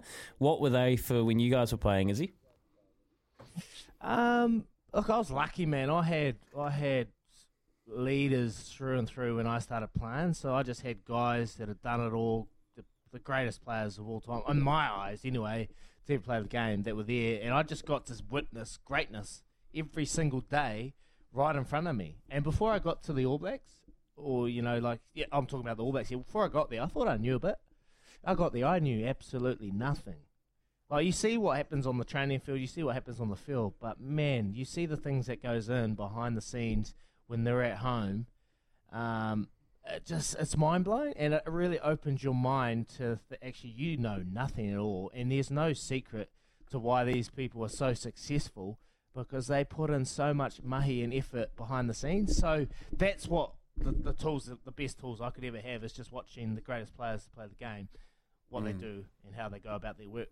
Yeah, and I don't think anyone really appreciates the amount of work that goes on to get a football team on the football field to perform at their best. You know, because you're talking not only does a player have to prepare and, and do all the fundamentals and get himself ready to go out there in the right frame of mind, but you have to create the environment, you have to create the culture, you have to make like simple things like food and and and sleeping quarters and putting the, the week together. You know, so there's so many pieces, and the and the best the, uh, as an operator operating under, under it as a player and a coach, the best time that you played and your coach was when all of that was taken care of because you didn't have to worry about it.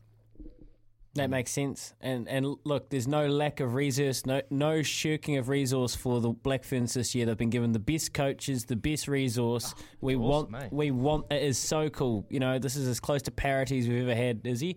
And it's so cool. And I feel the country is starting to really rally behind our Black Ferns this year, especially. For ticket info, head to blackferns.com and catch all the action this season. This weekend, Laurie O'Reilly down there in Christchurch. Second time they've played there in Kendra's 15 year career. That is crazy to me. So if you're in the Garden 50. City, 50, yeah, 50. hey, hey, here's, here's a text. Morning, lads. Portside Bar on Marine Parade would love to host the team. Hey, so this is obviously coming from the owner. Happy to shout a few Hawke's Bay lagers. Portside Bar. I've been there a few times. Well, you know what? We'll hold your that. We'll go there, boys. Unless There there's you a unless there's a better offer. Double eight, double three. Uh, let's pl- pl- play you off against each other. Nah, love Hey, it, love it. Portside Bar. It's Hutchie's shout, so we'll come. Perfect. 22 minutes past 8 here with Chemist Warehouse. Great savings every day. Paulie Mawati, the party, not far away. Seven minutes past 8 a.m. this morning as he's left his pool house to go out and um, try and give these cows some CPR, Kempy, which is probably a good thing. Uh, good, good girl, Kendra. You know, like coming out with that. Obviously, go back a long way those two. And um, oh, look, I was really impressed with uh, the way she articulated that whole conversation and around Allan Bunting and Smithy and and Ted and, and what they've been doing and what she's expected to be doing, and even that conversation you just said about the media um, going through the right avenues to get her on the on the call today, Louis. Just that whole professional shift for me. You know, Wayne Smith's just come in and gone. He basically, it's like a, a corset. So it was really, really loose, and he's just pulled his strings tight and said, "Right, this is professionalism." Pulled it tight and said, "This is how we're going to operate." Love it, and it bodes very well for them. tab.co.nz. That's where we'll go to have a look at some odds with Paulie Moati. Now, Paulie, do you guys open books on the Black Ferns gaps? The Black Ferns, what, matches? Yeah. Yes. Yes, we do. Outstanding. Yep. I'll, I'll have a forage Yep. through and see if I You- can find uh, Saturdays. Yeah, I think the boys are working on them as we speak, so hold the phone. Outstanding. Laurie, o- Yep, yep. Laurie O'Reilly um, gets underway. They'll be fired up. Uh, NPC, people starting to have a little nibble at the NPC now. Some of the All Blacks are back and are out, about. Oh boy, are they ever! Uh, we, of course, we've got Wednesday night footy tonight with Otago hosting Hawke's Bay, and we've seen some action in this match. Otago, who opened up at a dollar ninety-two, wow. are now into a dollar fifty-seven. Hawke's Bay, who opened up at a dollar ninety-five, Where's are now out to two dollars and fifty cents. So there's a bit of cash on Otago um, in that match result market. We've also got a bonus back promotion on this match, so I thought I'd let you know uh, where the cash is going in the winning team and margin uh, option. And I can tell you, almost half of the turnover in that market is on Otago to win by 1 to 12 at $2.60. So a big push for the locals to win a close one tonight. Uh, the money is on. And, and we've seen a bit of movement in another are they, game are they a as bit well. sick, Paul? Well, they're all right. Like your cows. The, the locals. Louis, shut your that counties Manukau have uh, there's been a bit of movement there, and I guess with the uh, the troops uh, arriving back from South Africa, uh, that's why we've seen it. But counties Manukau, who were north of three dollars yesterday, now into two dollars and seventy cents. They've moved from a seven and a half point underdog to a five and a half point underdog. So um, there are a few canny punters who jumped on that good price of counties uh, at around, I think it was around 320. Um, now into 270 counties Manukau. And of course, the Black Caps, first one day international against the West Indies is tomorrow morning. And it's almost one way traffic in that head to head market. Black Caps very well backed at $1.47. And the best backed Kiwi batter, Devon Conway. They're Of jumping course. on Conway. He's 420 to be the New Zealand top run scorer. Uh, the favourite in that market, Martin Guptill, he's at 340. Not without friends, but the best back, Devon Conway. Hey, Paulie, have you opened up a book on me and Izzy's NPC competition? Because I'm going after this weekend. I'm going into dollar fifteen. I think. You're not, Kippy. You're not, mate. Honestly. Taranaki's going to let you down. Horrible. Crikey, they have be, they've struggled the first couple of weeks, Taranaki. Yeah, they've- Don't worry. It's all right. Perofeta's coming back. They're going to the top. hey, look, not just Taranaki, but the fans have to be comfortable being uncomfortable. I think, Paulie, great to have you on today. Uh, 29 away from nine. Hey, before the end of the show, Debbie from Property Apprentice will be here. So it'll be good to catch up with Debbie. There's an OCR uh, announcement today. Inflation, obviously, whew. So we'll see what that does for interest rates. We'll catch up with Debbie a little bit later on. After this, some sports headlines with Gull. Right now, it's Aroha with Kubota together with Shaping and Building New Zealand.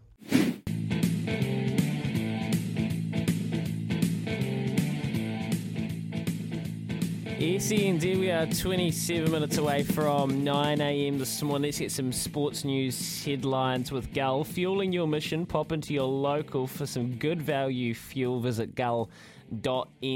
Now, hey, tomorrow uh, we have live cricket commentary. ODI cricket as well against a top tier nation in the West Indies here live on SENZ from 6 a.m. this morning, uh, tomorrow morning. We will still be available on our podcast channels. We've got a chat with Pete Burling, we've got a chat with Joseph Parker. So a big day to head to Izzy and Kempy for breakfast and have the SENZ app on your phone. We'll have plenty going in. But how's this? Since the one day World Cup final in 2019 at Lords, yes, we all shiver at the thought of it. We've played just 14 one day internationals, 10 of them against Ireland, Netherlands, and Scotland. Kane Williamson has only played twice, Lockie Ferguson only four times. So it's quite a rarity. We see our top string team playing top string opposition in one day cricket at the moment, which is quite interesting. Now, it's also D Day for New Zealand rugby. We know that we should have an update on what's going on with who will be coaching the team against Argentina in only what's that, 11 days' time or so. The board is meeting today. From what we can gather, it seems like it's a vote, which is an interesting way to go about the process. Um, Jason Ryan, he's been into the All Blacks environment now. The Fords, it's fair to say they muscled up in South Africa, and Jace had some really interesting insight on that. I think, in all honesty, what they need is they need certainty and confidence in, in what they're trying to achieve and we've stripped a little bit out and we've just presented a clear plan and a system that I believe the boys have bought into. You know, there's, there's, a, there's a wee way to go yet, and I know it's Test rugby and you've got to win every week. I get that. You're not building competition points, but you know, there's there's some boys here in Africa that are, are actually generally boys, especially in the four pack, some younger fellas that haven't had a lot of Test rugby, so there's nowhere better to test it. And they did, and they've come back men maybe some of them, Kempy. Does that resonate? Oh, yeah, that's what we're saying about. You know, there's nothing like experience. You know, I've been saying that about young Volkman at standoff for the for the Warriors. He's the only one who's guaranteed to be here next year in that jersey. Um, and you've got to throw you've got to throw them in the in the deep end and, and, see if they can swim. So that's what Jason Ryan's basically talking about. I've got a bunch of young blokes. I don't really know what what I've got. They've bought into to my philosophy, and here I have I have a chance to actually see whether or not they can make it work and the best arena to do that is Test match rugby. But, mate, very astute, very astute. You know what I mean? You could listen to him all day, couldn't you? Yep, and he's like, the best part of that conversation for me was, you know, um, he just talking about time. Mm. You know, he's saying, you know, it's not going to happen now, but you know, basically give me some more time with him, and we're going to see some shift. And I like, I really like that. You know, he's just so transparent. Oh so clear, decisive with his messaging. You know, open, transparent. Like mate, just everything. Everything. It's just let you know what it is. He ain't beating around the bush. And he said, mate, they are young. No, mate, I didn't know, but that was Will Jordan's first game in South Africa. Oh, because Super Rugby, they haven't. Yeah. Yeah. Like, and he never went there. So someone that's been around and ah, forever, it feels like first time in South Africa. So there's a whole bunch of them going over to South Africa. It's test match footy. They've had to strip it back. They've had to chuck out a few things, but you're just giving these guys the belief and the tools. You talk about tools and resources, Kempy, the tools and resources to go out there and perform. And in two weeks, we are seeing that already with Jace Ryan and the, and the forward pack. He did talk about time. You could hear that he sees, sees the players buying in. It made me think, what does Jace want out of this All Blacks review? Uh, what does Jace want from this coaching system? Like, it, you know, because I think a few weeks ago you would say, oh, obviously he wants to be with his man Razor, but he's obviously bought into what Foster has explained. He's obviously, as he said it earlier, he's in the All Blacks. He's on t- the All Blacks ticket. So now he's in hmm. there. Are his allegiances to Foster? In his heart of hearts, what will he want, Kempy? Well, part, part, part of me is saying that I don't even think they've spoken to him. You know, like when when the comment come out, stay in your lane. Like Jace has been in there for two weeks to to, to get him to comment on what he's seen in, in that period of time, two to three weeks, I think would be unfair on Fozzie. No, not but just not necessarily co- contribute to the decision making, is he? But I more mean like, what do you think he actually? What do you think is best case scenario for him now? Who does he want to work under? oh, mate, uh, look, uh, probably Razor if I'm going to be completely honest, he'd love to go get form that relationship back with Razor and and be a part. I'm only assuming, but um, look, he's in the All Blacks ticket at the moment. He's doing his job. He's focusing on the forward pack. He's focusing on on what they need to do to be the best forward pack in the world and get back to what they've been. So he'll just be focusing on that. I, I really think about it, if I'm going to be completely honest. And what's happening in the background won't really bother. Well, he'll be listening, but he his job's safe. He knows that, and we know that his job is safe. No matter what happens from this, if there is a clean out, his job is completely safe. So all he can do is focus on the now and where he is at the moment, not get caught up in it. And Yeah. once that happens, they've got a test match in ten days. Oh wow! Yeah, and, that, and I just want to touch on that, uh, Izzy. I just want to touch on that. Is that clean out like a proper clean out? Shand, Anoka, you know, does does it actually include the auxiliary, not just the I head think coach? so. I, I, I, what I'm hearing is, if someone else gets it, I think it's yeah, it's a total a total clean out. That's that's what I'm hearing. So yeah, crazy times, crazy situation. I just can't imagine an All Black team without Shannon and and Anoka in there because they were just there the whole entire time I was there. But you know, if someone else comes in, they want to freshen things up. Everything must, every good thing comes to an end. We all know the cliches. There's millions of them. It'll be so interesting. Today is such a crucial day. Uh, it's um, it's almost quite anxiety inducing, and I'm not even involved. Twenty minutes away from nine. Debbie from Property Apprentice is nearly here. We'll catch up with her after this. Shop the Chemist Warehouse bundles of Joy Sale and find 25% off the B Box range. And Kogan Mobile, New Zealand's cheapest unlimited prepaid plans. Visit koganmobile.co.nz. You're listening to Izzy and Kempy for breakfast on E SENZ. Quarter to nine this morning. It is Smithy up after nine. We will catch up with Smithy. I'm sure McIver is in on the Arvos, so there's the confusion there. But right now it's time to catch up with one of our regulars, Debbie from Property Apprentice. Great timing to have you in studio today with an OCR announcement beckoning. Uh, no, I timed it perfectly. Joking. no, everything, nothing in radio is a surprise. Everything is well constructed. But um, is this going to affect people out there prospectively looking at houses or people with interest rates? Yeah, it could do. So with the OCR announcement, I mean, just about everyone's expecting it to increase by 0.5 today. So, you know, what people need to remember is that the OCR tends to affect the shorter term interest rates rather than the longer term ones. At the moment, we're seeing interest rates trending downwards just about right across the board because uh, even though the OCR can affect interest rates, there's this other thing called swap rates, which also affect interest rates, and swap rates are trending down worldwide. So, yeah, so we're seeing a period where interest rates are coming down, even though the OCR is increasing. So it's it's good and bad news for people. You know, with interest rates rising, with the OCR increasing, banks' test rates for mortgages are really high. You know, up to about eight percent. So that makes it hard to get lending. Prices are still coming down, so great time to be buying, but hard to get lending. For people that have already got mortgages, uh, you know, having an, an increasing OCR can freak people out. So that's why I just wanted to talk about how the fact that the OCR is increasing doesn't necessarily mean that interest rates are going to rise. Uh, but yeah, one of the things that I think people should look out for is um, yeah, we could enter a period where the short term and the floating rates are higher than the longer term interest rates.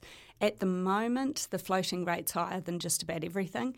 Uh, the, all of the other fixed rates are on the way down, but we could enter a period where the you know one year and two year rates could be higher than the three, four, and five year rates, for example. And people always make the mistake of fixing long term when that happens because they look for the cheapest rate. So yeah. Are you are you looking at um, all of the the international uh, happenings with the Chinese at the moment, with all those um, deals falling over, the all those bonds not being met, and then how that's transitioning back to New Zealand and affecting our economy? Because there's big talk on our economy down here being quite quite strong, Mm. and yet our OCR still pumping points into it. Yeah. And long term, it actually it looks like if that's the case, and we are getting through that sh- that strong period, is it the right time just to wait a little bit longer if you are looking at um, interest rates, that longer term rate? Uh, so, like, my opinion is that with interest rates trending downwards, uh, you want to be careful about fixing for too long because you know when interest rates are on the increase, if you break an interest rate and refix at a higher interest rate, you're not going to get charged break fees. You might just get charged a minimal, you know, a minimal refinance charge, you know, like 10 bucks or whatever uh, for administration. But when interest rates are on the downturn, if you're coming off a high interest rate and refixing for a lower one, the banks will sting you with really high break fees. So, you know, this is where people make the mistake of fixing long term because long term can be the cheapest rate at this stage or, or coming up to this stage. And uh, so they choose the long term rate because it's the cheapest one on offer at that particular time. We're not there yet, but I suspect it's not going to be too far away. Look, early next year, we could see the OCR coming down. Yeah. So, you mm-hmm. know, what are you going to do? If you choose a five year rate because it looks cheapest at the time, and then early next year interest rates plunge, then you're going to be like, oh, we made a mistake, let's break that cost. And it could be huge, the Mm. break fees. Yeah, do your numbers on you know, personally. Do your numbers on that A before. I, what I personally think is do your numbers on that. Wait till that period. I think a little bit longer before you make a decision on on that longer term because it does hurt if you've got a longer term. People looking at three to five years. Yeah, It interest makes rates a start massive plummet. Makes a massive difference. Makes a massive difference. And there's, you know, like um, Tony Alexander, he- he's, you know, I mean, everyone knows Tony Alexander, right?